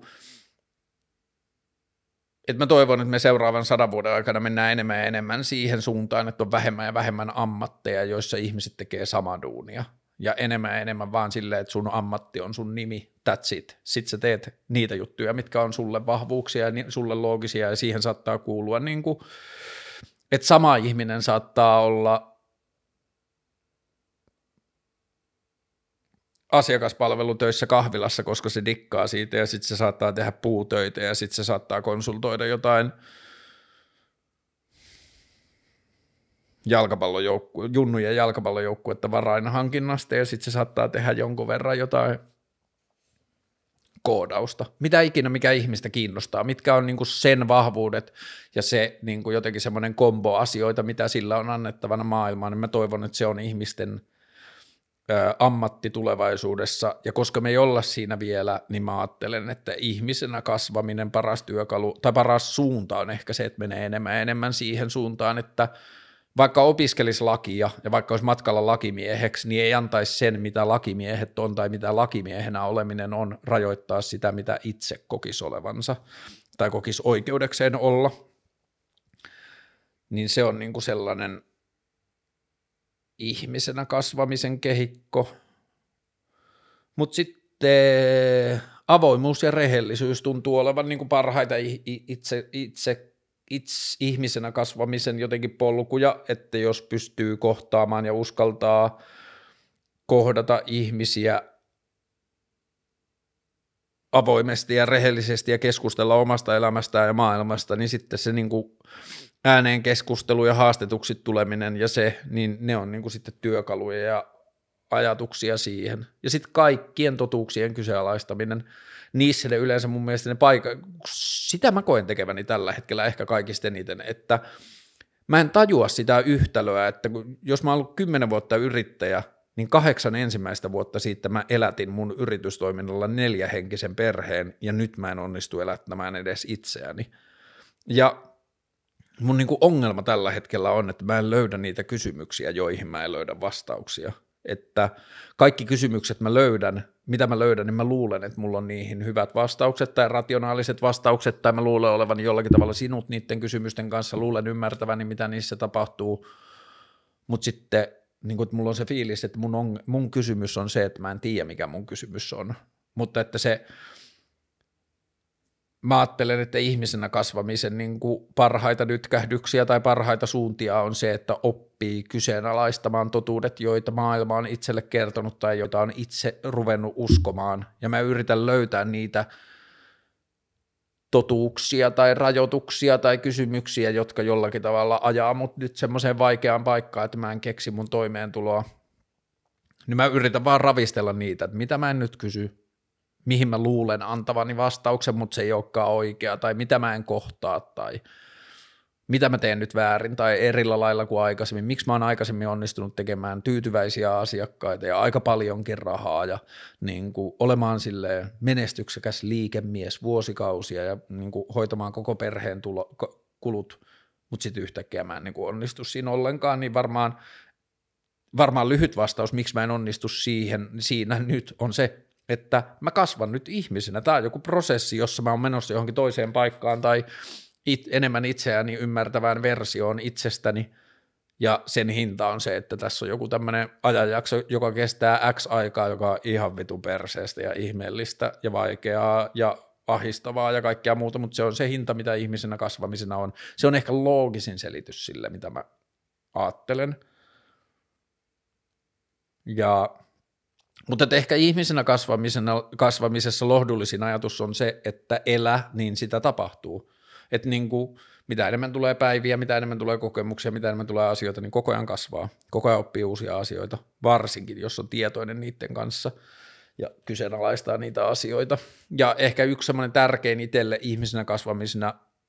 oleva työkalu on ollut se, että – tarkastelee presettejä, eli niitä pohjalla olevia semmoisia ennakkokäsityksiä tai missä asennossa sun kone tai jotenkin maailman on, ja käydä niitä läpi ja miettiä, että onko ne sellaisia, joiden takana oot valmis seisomaan, ja se on auttanut jotenkin tosi paljon, että miten mä suhtaudun oikeasti tähän asiaan, että mä oon niin pintapuolilla te, niin tekemisissä sen asian kanssa, ja sitten mä teen intuitiivisia päätöksiä, ja osallistun keskusteluun tai mitä tahansa, mutta mihin tämä asia liittyy niin semmoisena sisäisenä, syvänä sisäisenä kokemuksena ja mitä mieltä mä oon siitä ja mitä mä haluan siltä ja miten, miten mun moraalinen kompassi suhtautuu siihen ja sitten kun mä pystyn olemaan niiden kanssa selvillä, niin se tuntuu, että se tuottaa mulle niin parempaa toimintaa. Voitko käsitellä luovuutta? Mm. Mulle luovuuden ydin on jotenkin siinä, että mitä vähemmän – mitä vähemmän näkee tai uskoo odotuksia tai rakenteita tai aikaisemmin tehtyjä asioita tai oikein tekemistä tai tietoa tai historiaa, mitä vähemmän antaa niiden vaikuttaa omaan tekemiseen, niin sitä lähempänä luovuutta ihminen on. Ja tarkoitukseni ei ole sanoa, että ei ole hyötyä osata historiaa, ei ole hyötyä osata teoriaa, mutta luovuuden, niistä on suunnattomasti hyötyä monissa asioissa, että ymmärtää ne asiat ja ymmärtää historian, mutta sitten kun puhutaan luovuudesta ja sitten tekemisestä, niin mitä vapaampana sä oot kaikesta siitä tiedosta, mitä sulla on, niin sitä luovempi se oot sä oot. Ja se liittyy siihen, mitä mä puhuin aikaisemmin siitä niin kuin ihmisenä olemisen kokemuksesta tai siitä, että kun se tietoisuus on täällä jossain meidän sisällä, se on vaan blank slate, joka ottaa kaiken tämän vastaan, mitä me koetaan tai mitä meidän keho meille antaa ja mitä meidän ympäristö antaa, niin kellään muulla ei ole sitä samaa kokemusta kuin sulla on. Kellään muulla ei ole samoja referenssipointteja, kukaan muu ei ole kuullut Black, Black Sabbathia samaan aikaan, tai kukaan muu ei ole kuunnellut Black Sabbathia seuraavana päivänä siitä, kun ne on kutsunut, kuunnellut edellisenä päivänä Vivaldia, ja silloin se Vivaldi ja Black Sabbath molemmat merkkaa sulle eri asiaa kuin kaikille muille, ja bla bla bla se, sä et ole saanut, niin kukaan muu ei saanut turpaan samassa kohtaa elämässä, kukaan muu ei ole tullut halatuksi samalla lailla sen turpaan saamisen jälkeen, mitä tahansa, kaikki ne asiat, mitä meidän elämässä on tapahtunut, on muodostanut sille meidän sisällä olevalle tietoisuudelle täysin ainutlaatuisen ja singulaarin kokemuksen maailmasta, ja toisin sanoen täysin ainutlaatuisen ja singulaarin luovuuspankin tai semmoisen niin kuin referenssien ja suuntien viidakon, mikä sun mielessä on, niin mitä enemmän pystyy olemaan vapaa kaikista niistä maailman asettamista odotuksista ja valmiista malleista, ja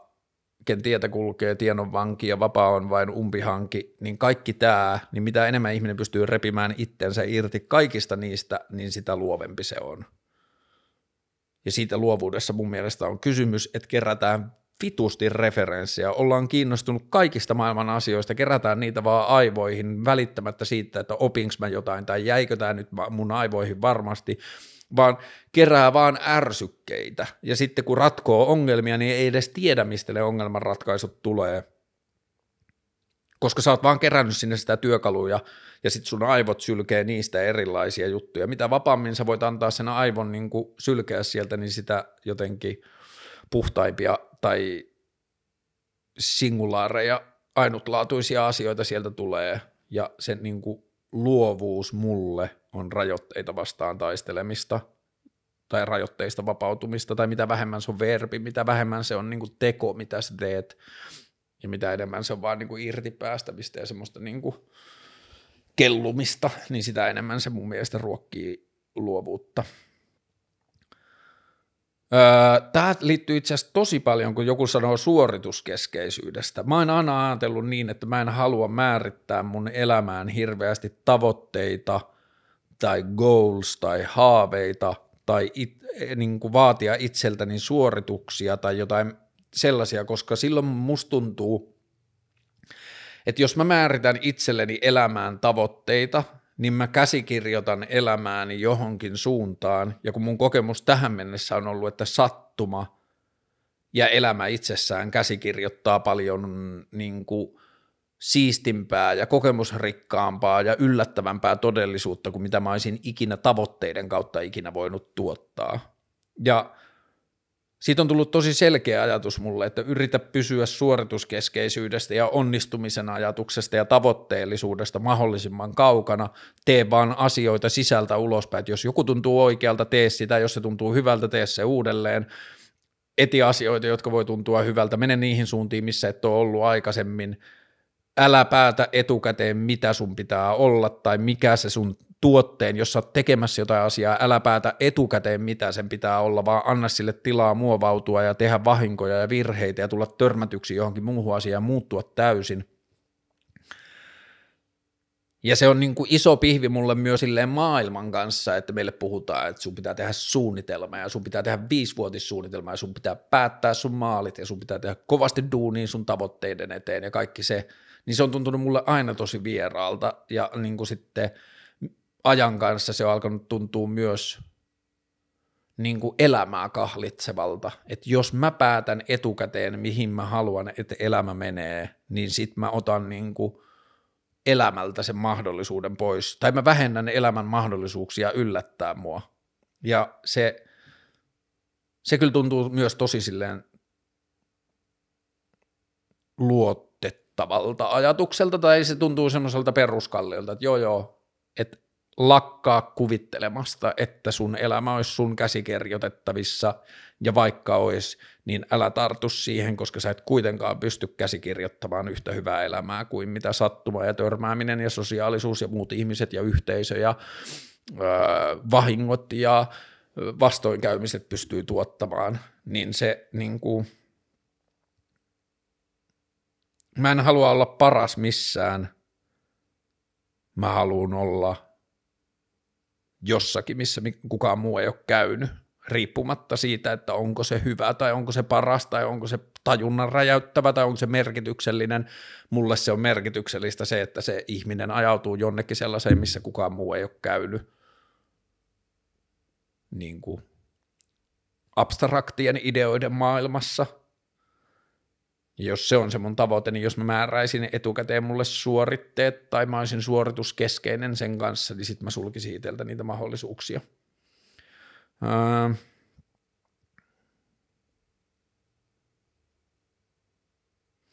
Tämä oli hyvä. Miksi työelämässä saa tehdä virheitä ja oppia niistä, mutta politiikassa ei? Tuossa mun mielestä tiivistyy yksi politiikan suurimmista järjettömyyksistä ja niin kuin tu, itsetuhoisuuksista, johon kiinnitetään mun mielestä huomiota ihan saatana vähän, että me ollaan niin kuin suo,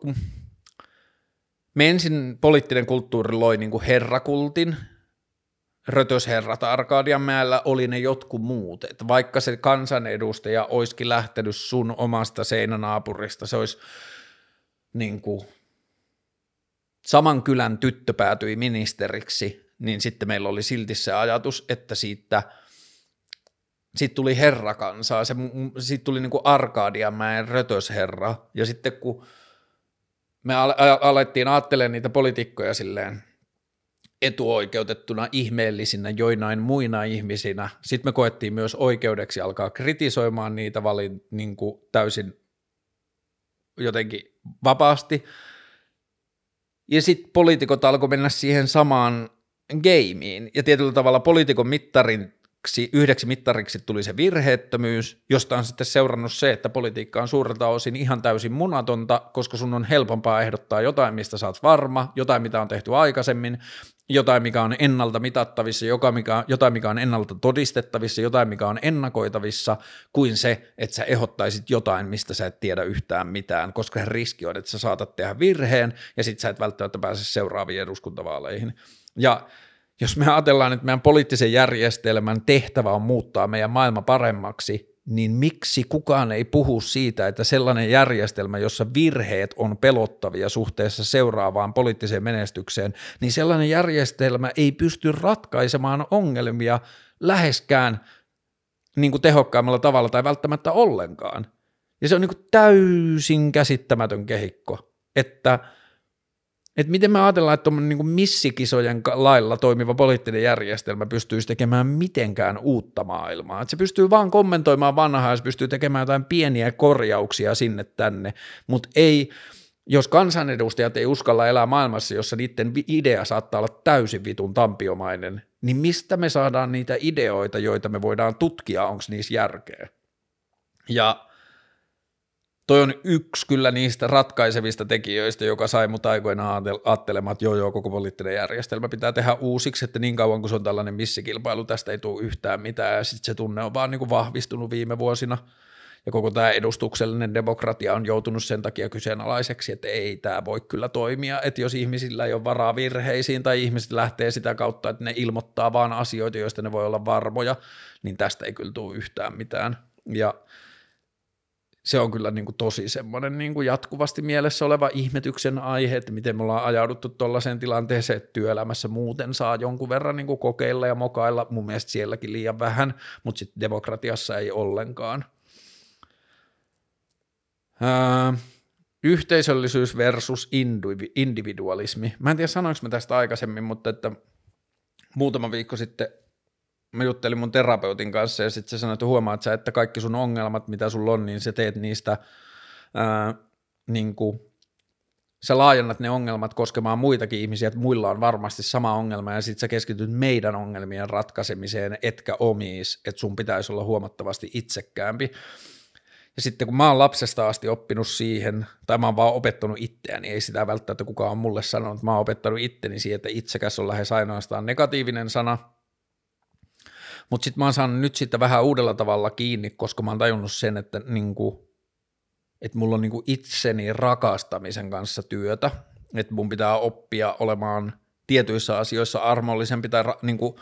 jotenkin osata halata itseäni paremmin, olla jollakin tavalla rakastavampi itseä kohtaan, niin sitten kun mä ajattelen sitä sitä kautta, niin sitten sieltä jostain mä löydän semmoisen niin terveen itsekkyyden ajatuksen, jota mä en ole ehkä aikaisemmin löytänyt. Mä en tiedä, onko mä saanut siitä vielä kiinni tai osaanko mä toimia sen mukaan, mutta että joku sen ajatus on löytynyt. Niin sitten ehkä toi kiertyy vähän takaisin niin kuin yhteisöllisyyteen ja individualismiin. Tietyllä tavalla joku voi ulkopuolelta sanoa, että mä oon tosi vitun individualisti ja itsekäs siinä, että mä vaan mietin jotakin mun omia arvoja tai mun omia eettisiä periaatteita ja jätän laskuja maksamatta sillä varjolla – niin joo, sehän on tosi vitun itsekästä ja individualistista, mutta sitten toisaalta musta itsestä tuntuu, että mun pohjavirre on se yhteisöllisyys ja osallistua siihen niin kuin parempaan huomiseen jotenkin niin kuin kaikille. Ja en mä tiedä, siis mä oon aina vähän vierastanut sitä, kun siitä individualismista puhutaan niin usein jotenkin semmoisella tosi vittumaisella tai semmoisella niin kuin individualismikritiikkiin liittyy jotenkin myös se ajatus, että mitäs vittua sä kuvittelet itsestäsi, että sulla olisi jotain erityistä niin kuin annettavaa. Ja se on mun mielestä yksi maailman suurin, tulevan maailman suurimmista ongelmista on tällä hetkellä se, että meidän tässä hetkessä olevat ihmiset ei usko niiden rooliin sen tulevan maailman tekemisessä, jolloin to, to, kun sen saman asian pukee toisin, niin musta tuntuu, että meillä on liian vähän tietynlaista individualismia, sellaista individualismia, jossa ihmiset uskoisivat siihen, että minun yksittäisellä idealla voi olla merkitystä, niin sellaista individualismia mä toivoisin paljon enemmän, mutta sitten taas toisaalta, jos mä mietin vaikka työelämää tai siihen, mihin meidät kasvatetaan, niin meille vähän tietyllä tavalla sanotaan, että pidä huolta omasta, niin varmista, että sinulla ja sinun perheellä on asiat hyvin, niin sellaisesta individualismista mä toivoisin poispäin, että jos mä saan ruokaa ja jotkut perustarpeet elämässä, niin sitten mun mielestä on tosi paljon vähemmän tämä merkityksellistä, että tienaanko mä tonni 500 vai 5 tonnia kuussa, jos mulla on perusasiat täytettynä. Ja sitten jos mietitään niin kuin maapallon kantokykyä, ilmastonmuutosasioita, kulutuskulttuuria ja kaikkea muuta, niin se tulee olemaan niin kuin meiltä individuaaleilta pois ja yhteisön hyödyksi, ja jos yhteisö voi hyvin, yksilöt voi hyvin, ja toistaiseksi viimeiset vuosikymmenet, markkinatalous, kapitalismi, kilpailuyhteiskunta, henkilökohtainen pärjääminen ja kaikki muu, niin mun mielestä se on ollut koko ajan yhteisöltä pois ja niille yksilöille, ja sitten kun yksilöiden lähtökohdat on niin erilaiset, niin sitten tästä on tullut semmoinen niin kuin – ei survival of the fittest, vaan survival of the strongest tai joku sellainen. Ja se on ollut tosi paljon yhteisöltä pois, niin mä toivon, että ihmiset näkee itsensä merkityksellä niin kuin arvokkaampana osana yhteisöä, mutta yhteisön arvokkaampana ja toimivampana työkaluna oman hyvinvoinnin parantamiseen. Niin jotenkin tämä ajatus, että mä toivon, että tulevaisuudessa yhteisö on kaiken keskiössä ja jokainen yksilö kokee olevansa siinä yhteisössä yhtä merkittävä sen yhteisön tulevaisuuden hyvinvoinnin kannalta, joka tulee olemaan jonkinlainen kombo, niin kuin, että, että jos yhteisöllisyys ja individualismi, niin musta tuntuu, että meidän pitää tarkastella meidän suhdetta molempiin niihin asioihin ja molempien niiden merkitys pitää nousta – Täällä oli toinen kysymys, itsekkyys ja sen vaikutukset, niin ehkä ne oli jotenkin tossa aika hyvin, aika sama asia. Kirjallisuutta pyydetään käsittelemään. Mä oon kyllä jonkun verran sitä ehkä käsitellyt näissä jaksoissa. Mä en tiedä, onko mun mitään uutta sanottavaa siihen, mitä mä nyt... Niin mä tosiaan luin se Valtarin ihmiskunnan viholliset ykkösen loppuun. Mä rakastan kirjoja kasvoin perheessä, jossa ei ollut televisiota, joten luin ihan helvetisti koko lapsuuden. Sitten oli varmaan kymmenen vuotta lukematta melkein kokonaan. Ja nyt sitten viime vuosina mä oon päässyt pikkuhiljaa enemmän ja enemmän ja nautin kirjoista tosi paljon. Nyt mä oon saanut kaksi huonoa asiakaspalvelua tai niin kuin, Mä oon käynyt tällä viikolla kaksi kertaa antikvariaateissa tai divareissa. Mä oon ollut kaupungilla kävellä ja sitten ollut kirjakauppa. Mä oon mennyt sisään. Sitten mä olin just muutama viikko sitten katoin sen Netflixin You-sarjan, niin kuin You, You, jossa jäbä on kirjakaupassa töissä ja sitten siinä niinku romantisoidaan se koko kirjakaupan ajatus. Ja sitten mä menin ne pinkit lasit päässä kahteen eri kirjakauppaan silleen niin kuin ajattelin, että siellä on joku jäbä, joka rakastaa kirjoja ja sitten se innostuu, kun sille tulee asiakas ja sitten se auttaa sitä löytämään sen kirjan, joka räjäyttää sen maailman – niin fuck it. Molemmat oli vähän niin kuin molempia kir- antikvariaattien myyjät oli vähän niin kuin silleen, että mitäs vittua se täältä englanninkielisiä kirjoja kysyt, että ne myydään Amazonissa ja en minä tiedä, kyllä minulla on omat lempikirjani, mutta tuskin sinä niistä tykkäät. Siis semmoinen niin kuin ihmeellinen, niin kuin semmoinen poistyöntävä työntävä tunnelma. Tuli jo niin kuin eilen kirjahyllyjen välissä, toinenkin oli tosi tosi kaunis kirjakauppa, niin sitten mulla tuli semmoinen fiilis, että mitä jos perustaisi käytettyjen kirjojen kaupan, jossa olisi oma toimisto – ja sitten vaan niin kuin, että se kirjakauppa toimisikin niin, että jokaiselle asiakkaalle yrittäisi keskustelun kautta niin kuin aina tarjota sille jonkun kirjan, josta se tykkää. Laitetaan ideoiden varastoon ja sitten jossain vaiheessa olisi kiva pyörittää kirjakauppaa. Öö,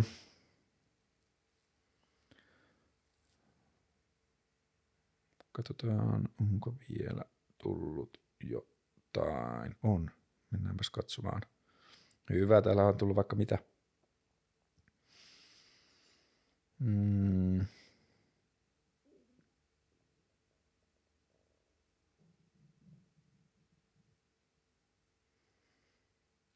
Okei. Okay. tässä on tällainen kysymys, että käytän YouTubea, SoundCloudia ja Spotifyta. Millä alustalla sun podcastin kuuntelemisesta hyödy, minä hyödyn eniten? No tällä hetkellä taloudellisesti mä en niistä kuunteluista hyödy mistään, koska mä, mulla oli YouTubessa, mä saavutin ne rajat, mitä pitää olla, että voi laittaa YouTube-mainontaa, mutta sitten mä tajusin sen, että vaikka mä laittaisin kaikki mun videoihin YouTube-mainonnan päälle, niin mä saisin niistä ehkä kuukausitasolla korkeintaan jotain sen tai 200, niin koska se ei ratkaise mitään ongelmia, niin se on niin kuin pienempi hyöty kuin mitä se haitta on siitä tietyllä tavalla median sisällön kuluttajille, että joutuu klikkaamaan niitä mainoksia, koska mua itseä YouTuben kuluttajana niin kuin vituttaa mainokset niin paljon, niin sitten mä ajattelin, että mä laitan ne mainokset päälle vasta sitten, kun niitä katsojamääriä on oikeasti sillä tavalla, tai niin kuin, että mä luulen, että jos tämä mun to- tekeminen, tämä keskusteluohjelma tulee ikinä tuottamaan mulle toimeentuloa, niin se tulee ehkä aikaisemmin muista reiteistä kuin sieltä mainonnasta, ja sitten mä en ikinä välttämättä päädy laittamaan sitä mainontaa päälle, mutta jos se ei tapahdu muista kautta, niin mä laitan sen mainonnan päälle vasta sitten, kun sitä niin kuin kulutusta on oikeasti aika paljon enemmän, mutta mikä hyödyttää mua eniten, niin vaikka et kattoisi YouTubesta, mutta sulla on Gmail-tili, niin mulle se on niin kuin hyvä juttu, jos sä käyt seuraan sitä mun YouTube-tiliä, koska sitten jossain vaiheessa, kun mä pääsen neuvottelemaan, ehkä toivottavasti, tai että mitä enemmän mulla on seuraajia siellä YouTubessa, niin se on niin kuin yksi validaatio noihin niin kuin mahdollisten taloudellisten yhteistyökumppaneiden öö, neuvotteluun, mutta samalla lailla – SoundCloudissa voi seurata, Spotifyssa voi mun mielestä ehkä, no siellä voi ainakin vaan tilata mun mielestä sitä, mutta että siellä voi ehkä sillä tavalla seurata. Mutta että mä hyödyn eniten siitä, että näitä kuunnellaan tai katsotaan ihan mistä tahansa alustalta ja sitten ne menee jonkun ihmisen aivoihin ja ne tekee siellä, niin se on mulle hyöty. Se, että näistä puhutaan, niin se on mulle tosi hyöty, että jos sä haluat hyödyttää mun tekemistä, niin jaa tää vaikka jossain Instagramissa tai kerro sun friendille tai mitä tahansa – mutta joo, toi sisältömuodon kuluttaminen, niin sillä ei ole niin paljon väliä. Ainakaan taloudellisesti. Totta kai, että jos ne kaikki kuunteluluvut kerääntyisi yhteen paikkaan, niin sit mun olisi helpompi käyttää sitä jonkunlaisena instrumenttina sen ehkä rahoittamiseen, mutta sitten kun mä tiedän, että kun se YouTube ei toimi läheskään kaikissa tilanteissa, varsinkaan kun YouTube ei anna laittaa kännykästä nä, tota, nä, näppäilukkoa päälle, niin silloin se on mun mielestä hyvä ja paras, että jengi kuuntelee niistä, no, niitä noista audiopaikoista, että audiopaikoista kuuntelemalla ne ei mene sinne mun YouTube-laskuriin, ne kertyy jonnekin muualle, mä en tiedä kertyykö ne kaikki, mutta ei tämä ehkä vielä ole mistään kuulijamääristä kiinni. Ja muutenkin mä haluaisin, että jos tämä joskus saa jonkun kaupallisen yhteistyökumppanin tai mesenaatin tai joku, joka haluaa, että tämä on olemassa ja maksaa mulle vaan siitä, niin se tekisi sen sisällön perusteella, ei sen perusteella, kuinka suosittu tämä on mutta totta kai ne kaikki tollaiset mittarit auttaa. Ja niin kuin, eli vastaus kysymykseen, millä alustalla sun podcastin kuuntelemisesta hyödyt eniten sillä alustalla, mihin sä voit jättää merkin siitä, että sä kuuntelet ja sä kannatat ja jotenkin muuta, niin sitten se syntyy mulle tämmöisen niin pääomaksi. Lidlin lenkkarit ja vastuullisuus. Öö, mä dikkaan – sanotaan näin, että mä dikkaan niistä ihmisistä, jotka on ollut Suomessa tekemässä sitä projektia, tai niissä on mun frendejä, mutta kyllä mä alusta asti olin vähän vieraantunut siitä, että hei 15 euron lenkkarit, että nämä ei voi kyllä olla mitenkään, tai ainakaan ne ei vastaa mun ajatuksiin vaatteista, että mä yritän ostaa vaatteita, joilla mä voin nähdä 10 tai 5 tai 10 tai 15 tai 50 vuotta käyttöikää, niin mä en usko, että 15 euron lenkkarit voi olla sellaiset, Mä en myöskään ehkä usko siihen, että 15 euron lenkkarit on voitu tehdä hirveän vastuullisesti. Ja mistä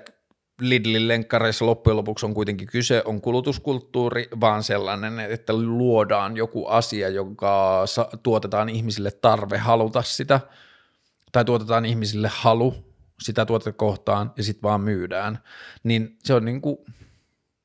mä en jaksa hirveästi innostua markkinatalouden ja kapitalismin onnistumisesta siitä, että joku tuottaa tai on voitokas, jos ei se tuote itsessään kestä kriittistä niin kuin, tarkastelua. Ja sitten olimme vähän järkyttynyt siitä niin kuin jotenkin, että miten ihmiset saatiin taas niin kuin jotenkin kiimaan, että ihmiset meni jonnekin Lidliin niin kuin kaikista etäisyysajatuksista välittämättä pyörimään niin kuin jotenkin 15 euron lenkkare. Niin kuin, että kun se ajatus siitä, että kuinka helppo sun on kuvitella, että sä olisit onnellinen il- ihminen ilman niitä lenkkareita, kun se tuntuu niin helpolta ajatukselta, että ne, että mä ymmärrän, että ne lenkkarit voi tuoda onnea ja ne voi tuoda semmoista huumoria ja leikkisyyttä ja ha, ha, ha mulla on nyt ne lenkkarit tai mulla on nyt keltasinipunaiset Lidl-lenkkarit ja niin kuin, joo, mä ymmärrän sen, että se on hauska ajatus, mutta mun mielestä se on super helppo ajatus saada kiinni siitä, että haa, mä oon silti ihan onnellinen ihminen ilman noita. Että et, niin kuin vaikka toi tois mulle onnea, niin mä pärjään ilmankin. Niin, niin, sel, niin kuin, että tää oli vähän semmoinen, mm, come on people, please. Että niin kuin, take a step back. Niin se jotenkin, en mä hirveästi innostu. Mä en kritisoi niitä, jotka ostaa, mutta mä vaan toivoisin, että meillä olisi kulttuuri, joka ei olisi tollainen. Tai Lidli ei myisi 15 euron lenkkareita, että jos se myisi lenkkareita, niin sitten se ilmoittaisi, että hei, me ollaan tutkittu asiaa, meillä on kauppoja niin monessa maassa, että me voidaan tehdä tämä hyvin, mutta me ollaan keksitty tosi hyvä ja kestävä lenkkari, joka maksaa 69 euroa, ja tässä on miten huollat niitä kenkiä ja mitä muuta, että niinku, ei mulla ole ongelmaa sen kanssa, että Lidli myy lenkkareita, mutta että mulla on ongelmaa sen kanssa, että jos se juttu on se Lidlin lenkkarit 15 euroa, eikä se, että tässä on lenkkarit, jotka kestää käyttöä, niin siinä mä toivoisin, että maailma menee niin kuin vähän eri suuntaan. Levon merkitys No mä oon vuosia puhunut siitä niinku joutilaisuudesta, mutta että se ei ole niinku ehkä lähtenyt mulle siitä levon ajatuksesta, vaan se on lähtenyt ajatuksesta siitä, että aivot, tai jos aivoja ajatellaan kovalevynä, joka ei ole kovin hyvä analogia, koska aivot on niin vitusti monimutkaisempi kuin kovalevy, mutta mun ajatus on se, että kun aivoihin kertyy dataa, ja jos me koko ajan vaan käytetään niitä aivoja, että meillä on koko ajan postit-lappuja ja rivi, jossa meillä on to-do-listoja, ne aivot ei saa koskaan muuta kuin nukkuessa olla silleen levollisessa tila, tili, tilassa, niin sen takia mä ajattelen, että joutilaisuus, eli tila, jossa ihminen on hereillä, mutta sillä ei ole velvollisuuksia, sillä ei ole vastuuta, sillä ei ole odotuksia sille ajalle, sillä ei ole painetta, sillä ei ole suorituspainetta, sillä ei ole mitään sellaista, niin mä koen, että se on niin kuin sille aivojen kovalevylle semmoista niin kuin järjestäytymisen ja mm, organisoinnin ja reflektoinnin ja sellaista aikaa, ja siltä ei niin kuin voi vaatia nopeita tuloksia, koska se on hidas prosessi. Sen takia myös mä oon vähän innoissani tästä koronatilanteesta, että joutilaisuuden määrä tulee lisääntymään tai niin kuin sellaisen aivojen levon määrä tulee lisääntymään tosi paljon ja sitten voi seurata aika mielenkiintoisia juttuja tai sitten siitä ei seuraa yhtään mitään, mutta että niin kuin, se on kuitenkin asia, johon mä laitan painoarvoa levon merkityksestä muuten. Mä nukun tällä hetkellä itse ehkä sellaiset, sanoisin keskimäärin 6,5-8 tuntia. Mulla on ehkä nyt ollut vähän ongelmia sen kanssa, että mä herään aamuisin ennen herätyskelloa, mutta mä menen sitten kyllä taas ihan silleen riittävän aikaisin nukkumaan. En mä tiedä, näytäkö mä nyt väsyneeltä, onko mulla isot silmäpussit. Välillä on ollut vähän silmäpusseja, mutta että – jotenkin levon merkitys ei ole päässyt näyttelemään niin roolia mun elämässä, kun musta tuntuu, että mä oon vuosikausia nukkunut tarpeeksi, niin jos mulla ollut jotain ongelmia, niin ne ongelmat ei ole mun mielestä ollut väsymystä tai levon puutteesta johtuvaa voimattomuutta, vaan ne on ollut ihan jotain muita ongelmia, että musta tuntuu, että se lepo on riittänyt mulle, ja sitten sit on tullut vähän niin kuin itsestäänselvyys tai asia, jota mä en huomaa, niin siksi koko levon merkitys on mulle vähän ehkä niin kuin abstrakti asia, koska mä, koe, mä luulen, että mä saan sitä tarpeeksi ja siksi mä en mieti sitä. Vähän niin kuin silleen. Skedeejien mahdollisuuksia tyhjissä kaupungeissa. Nyt on tota, Losissa äh, löytyy Instagramissa sti- nimellä Knobbuster, eli ootas mä tarkistan. Knob, Joo, The Knob Booster, eli K, The K-N-O-B-B-U-S-T-E-R, Knob Buster, joka Knob on niinku, äh, skate stopper, tai siis tällainen äh, niin kuin asia, joka laitetaan reiliin tai kurbiin, jolla estetään skeittaamista, niin nyt kun koko Los Angeles on tyhjä ja kaikki on kodeissaan tai kaikki on niin kuin bla bla bla, kansainvälinen pandemia, niin tämä Knobbuster jäbä on tehnyt nyt instatilin, jossa se käy rälläkällä leikkaamassa noita skeittistoppereita pois eri paikoista ja sitten se vaan ilmoittaa sinne, että hei, tämä reili on taas vedettävissä, että muistatteko tähän reiliin tämä ja tämä jätkel teki tämän ja tämän tempun niin tässä leffassa näin monta vuotta sitten, että se on, reili on nyt taas vedettävissä. Ja sitten se käy niin kuin poistamassa niin kuin jostain koska suuri osa niistä reileistä, mitä jengi haluaa skeittaa, niin se niin kuin haitta maailmalle sen reilin skeittaamisesta on niin älyttömän pieni, että sen niin kuin maalipinta ehkä lähtee pois ja sitten siitä tulee kolinaa, mutta kun ne monesti on vielä, niin kuin varsinkin jenkkiskeittispotit tuntuu olevan tosi monesti niin kuin jossain koulujen pihoilla tai teollisuusalueilla tai jossain muualla, että niitä skeitataan lähinnä silloin, kun siellä ei edes ole ketään, ketään se meteli häiriköi, ja mun mielestä meteli kuuluu kaupunkiin, että sekin on vähän huono argumentti, mutta joka tapauksessa skedejien mahdollisuudet tyhjissä kaupungeissa öö,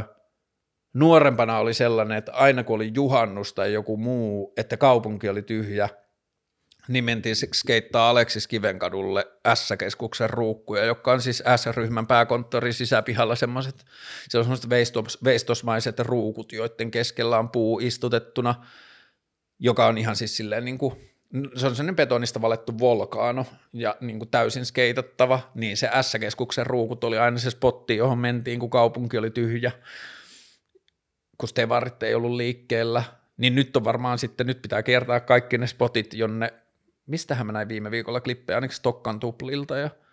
jostain, että jengi on käynyt nyt kyllä skeittaa niitä spotteja, jossa normaalissa maailmanajassa on hankalampaa, mutta se on kyllä varmaan toinen, että, että ei pelkästään toi niiden spottien skeittaaminen, mutta että jos on niinku tapitettuja spotteja, niin niiden tappien poistaminen voi olla nyt myös niinku enemmän mahdollista kuin normaali aikana. Mm.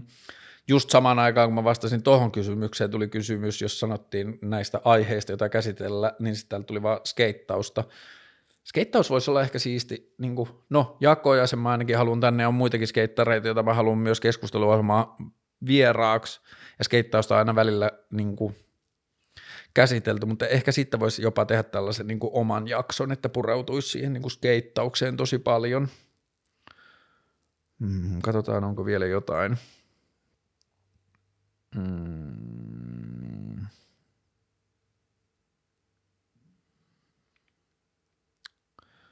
Kyllä nämä varmaan tässä aika paljon. Tänään tuli aika paljon. Tosi kiva. Ja sitten vielä tsekataan, onko tullut jotain uutta. Ei. Ää, sellaista varmaan tällä kertaa. Eilen mä tein sen rakkaudesta jakson ja siitä on tullut hyvää palautetta ja se on niin jotenkin tuntunut kolahtavan eri lailla kuin aikaisemmat jaksot siksi, että se aihe on niin jotenkin outo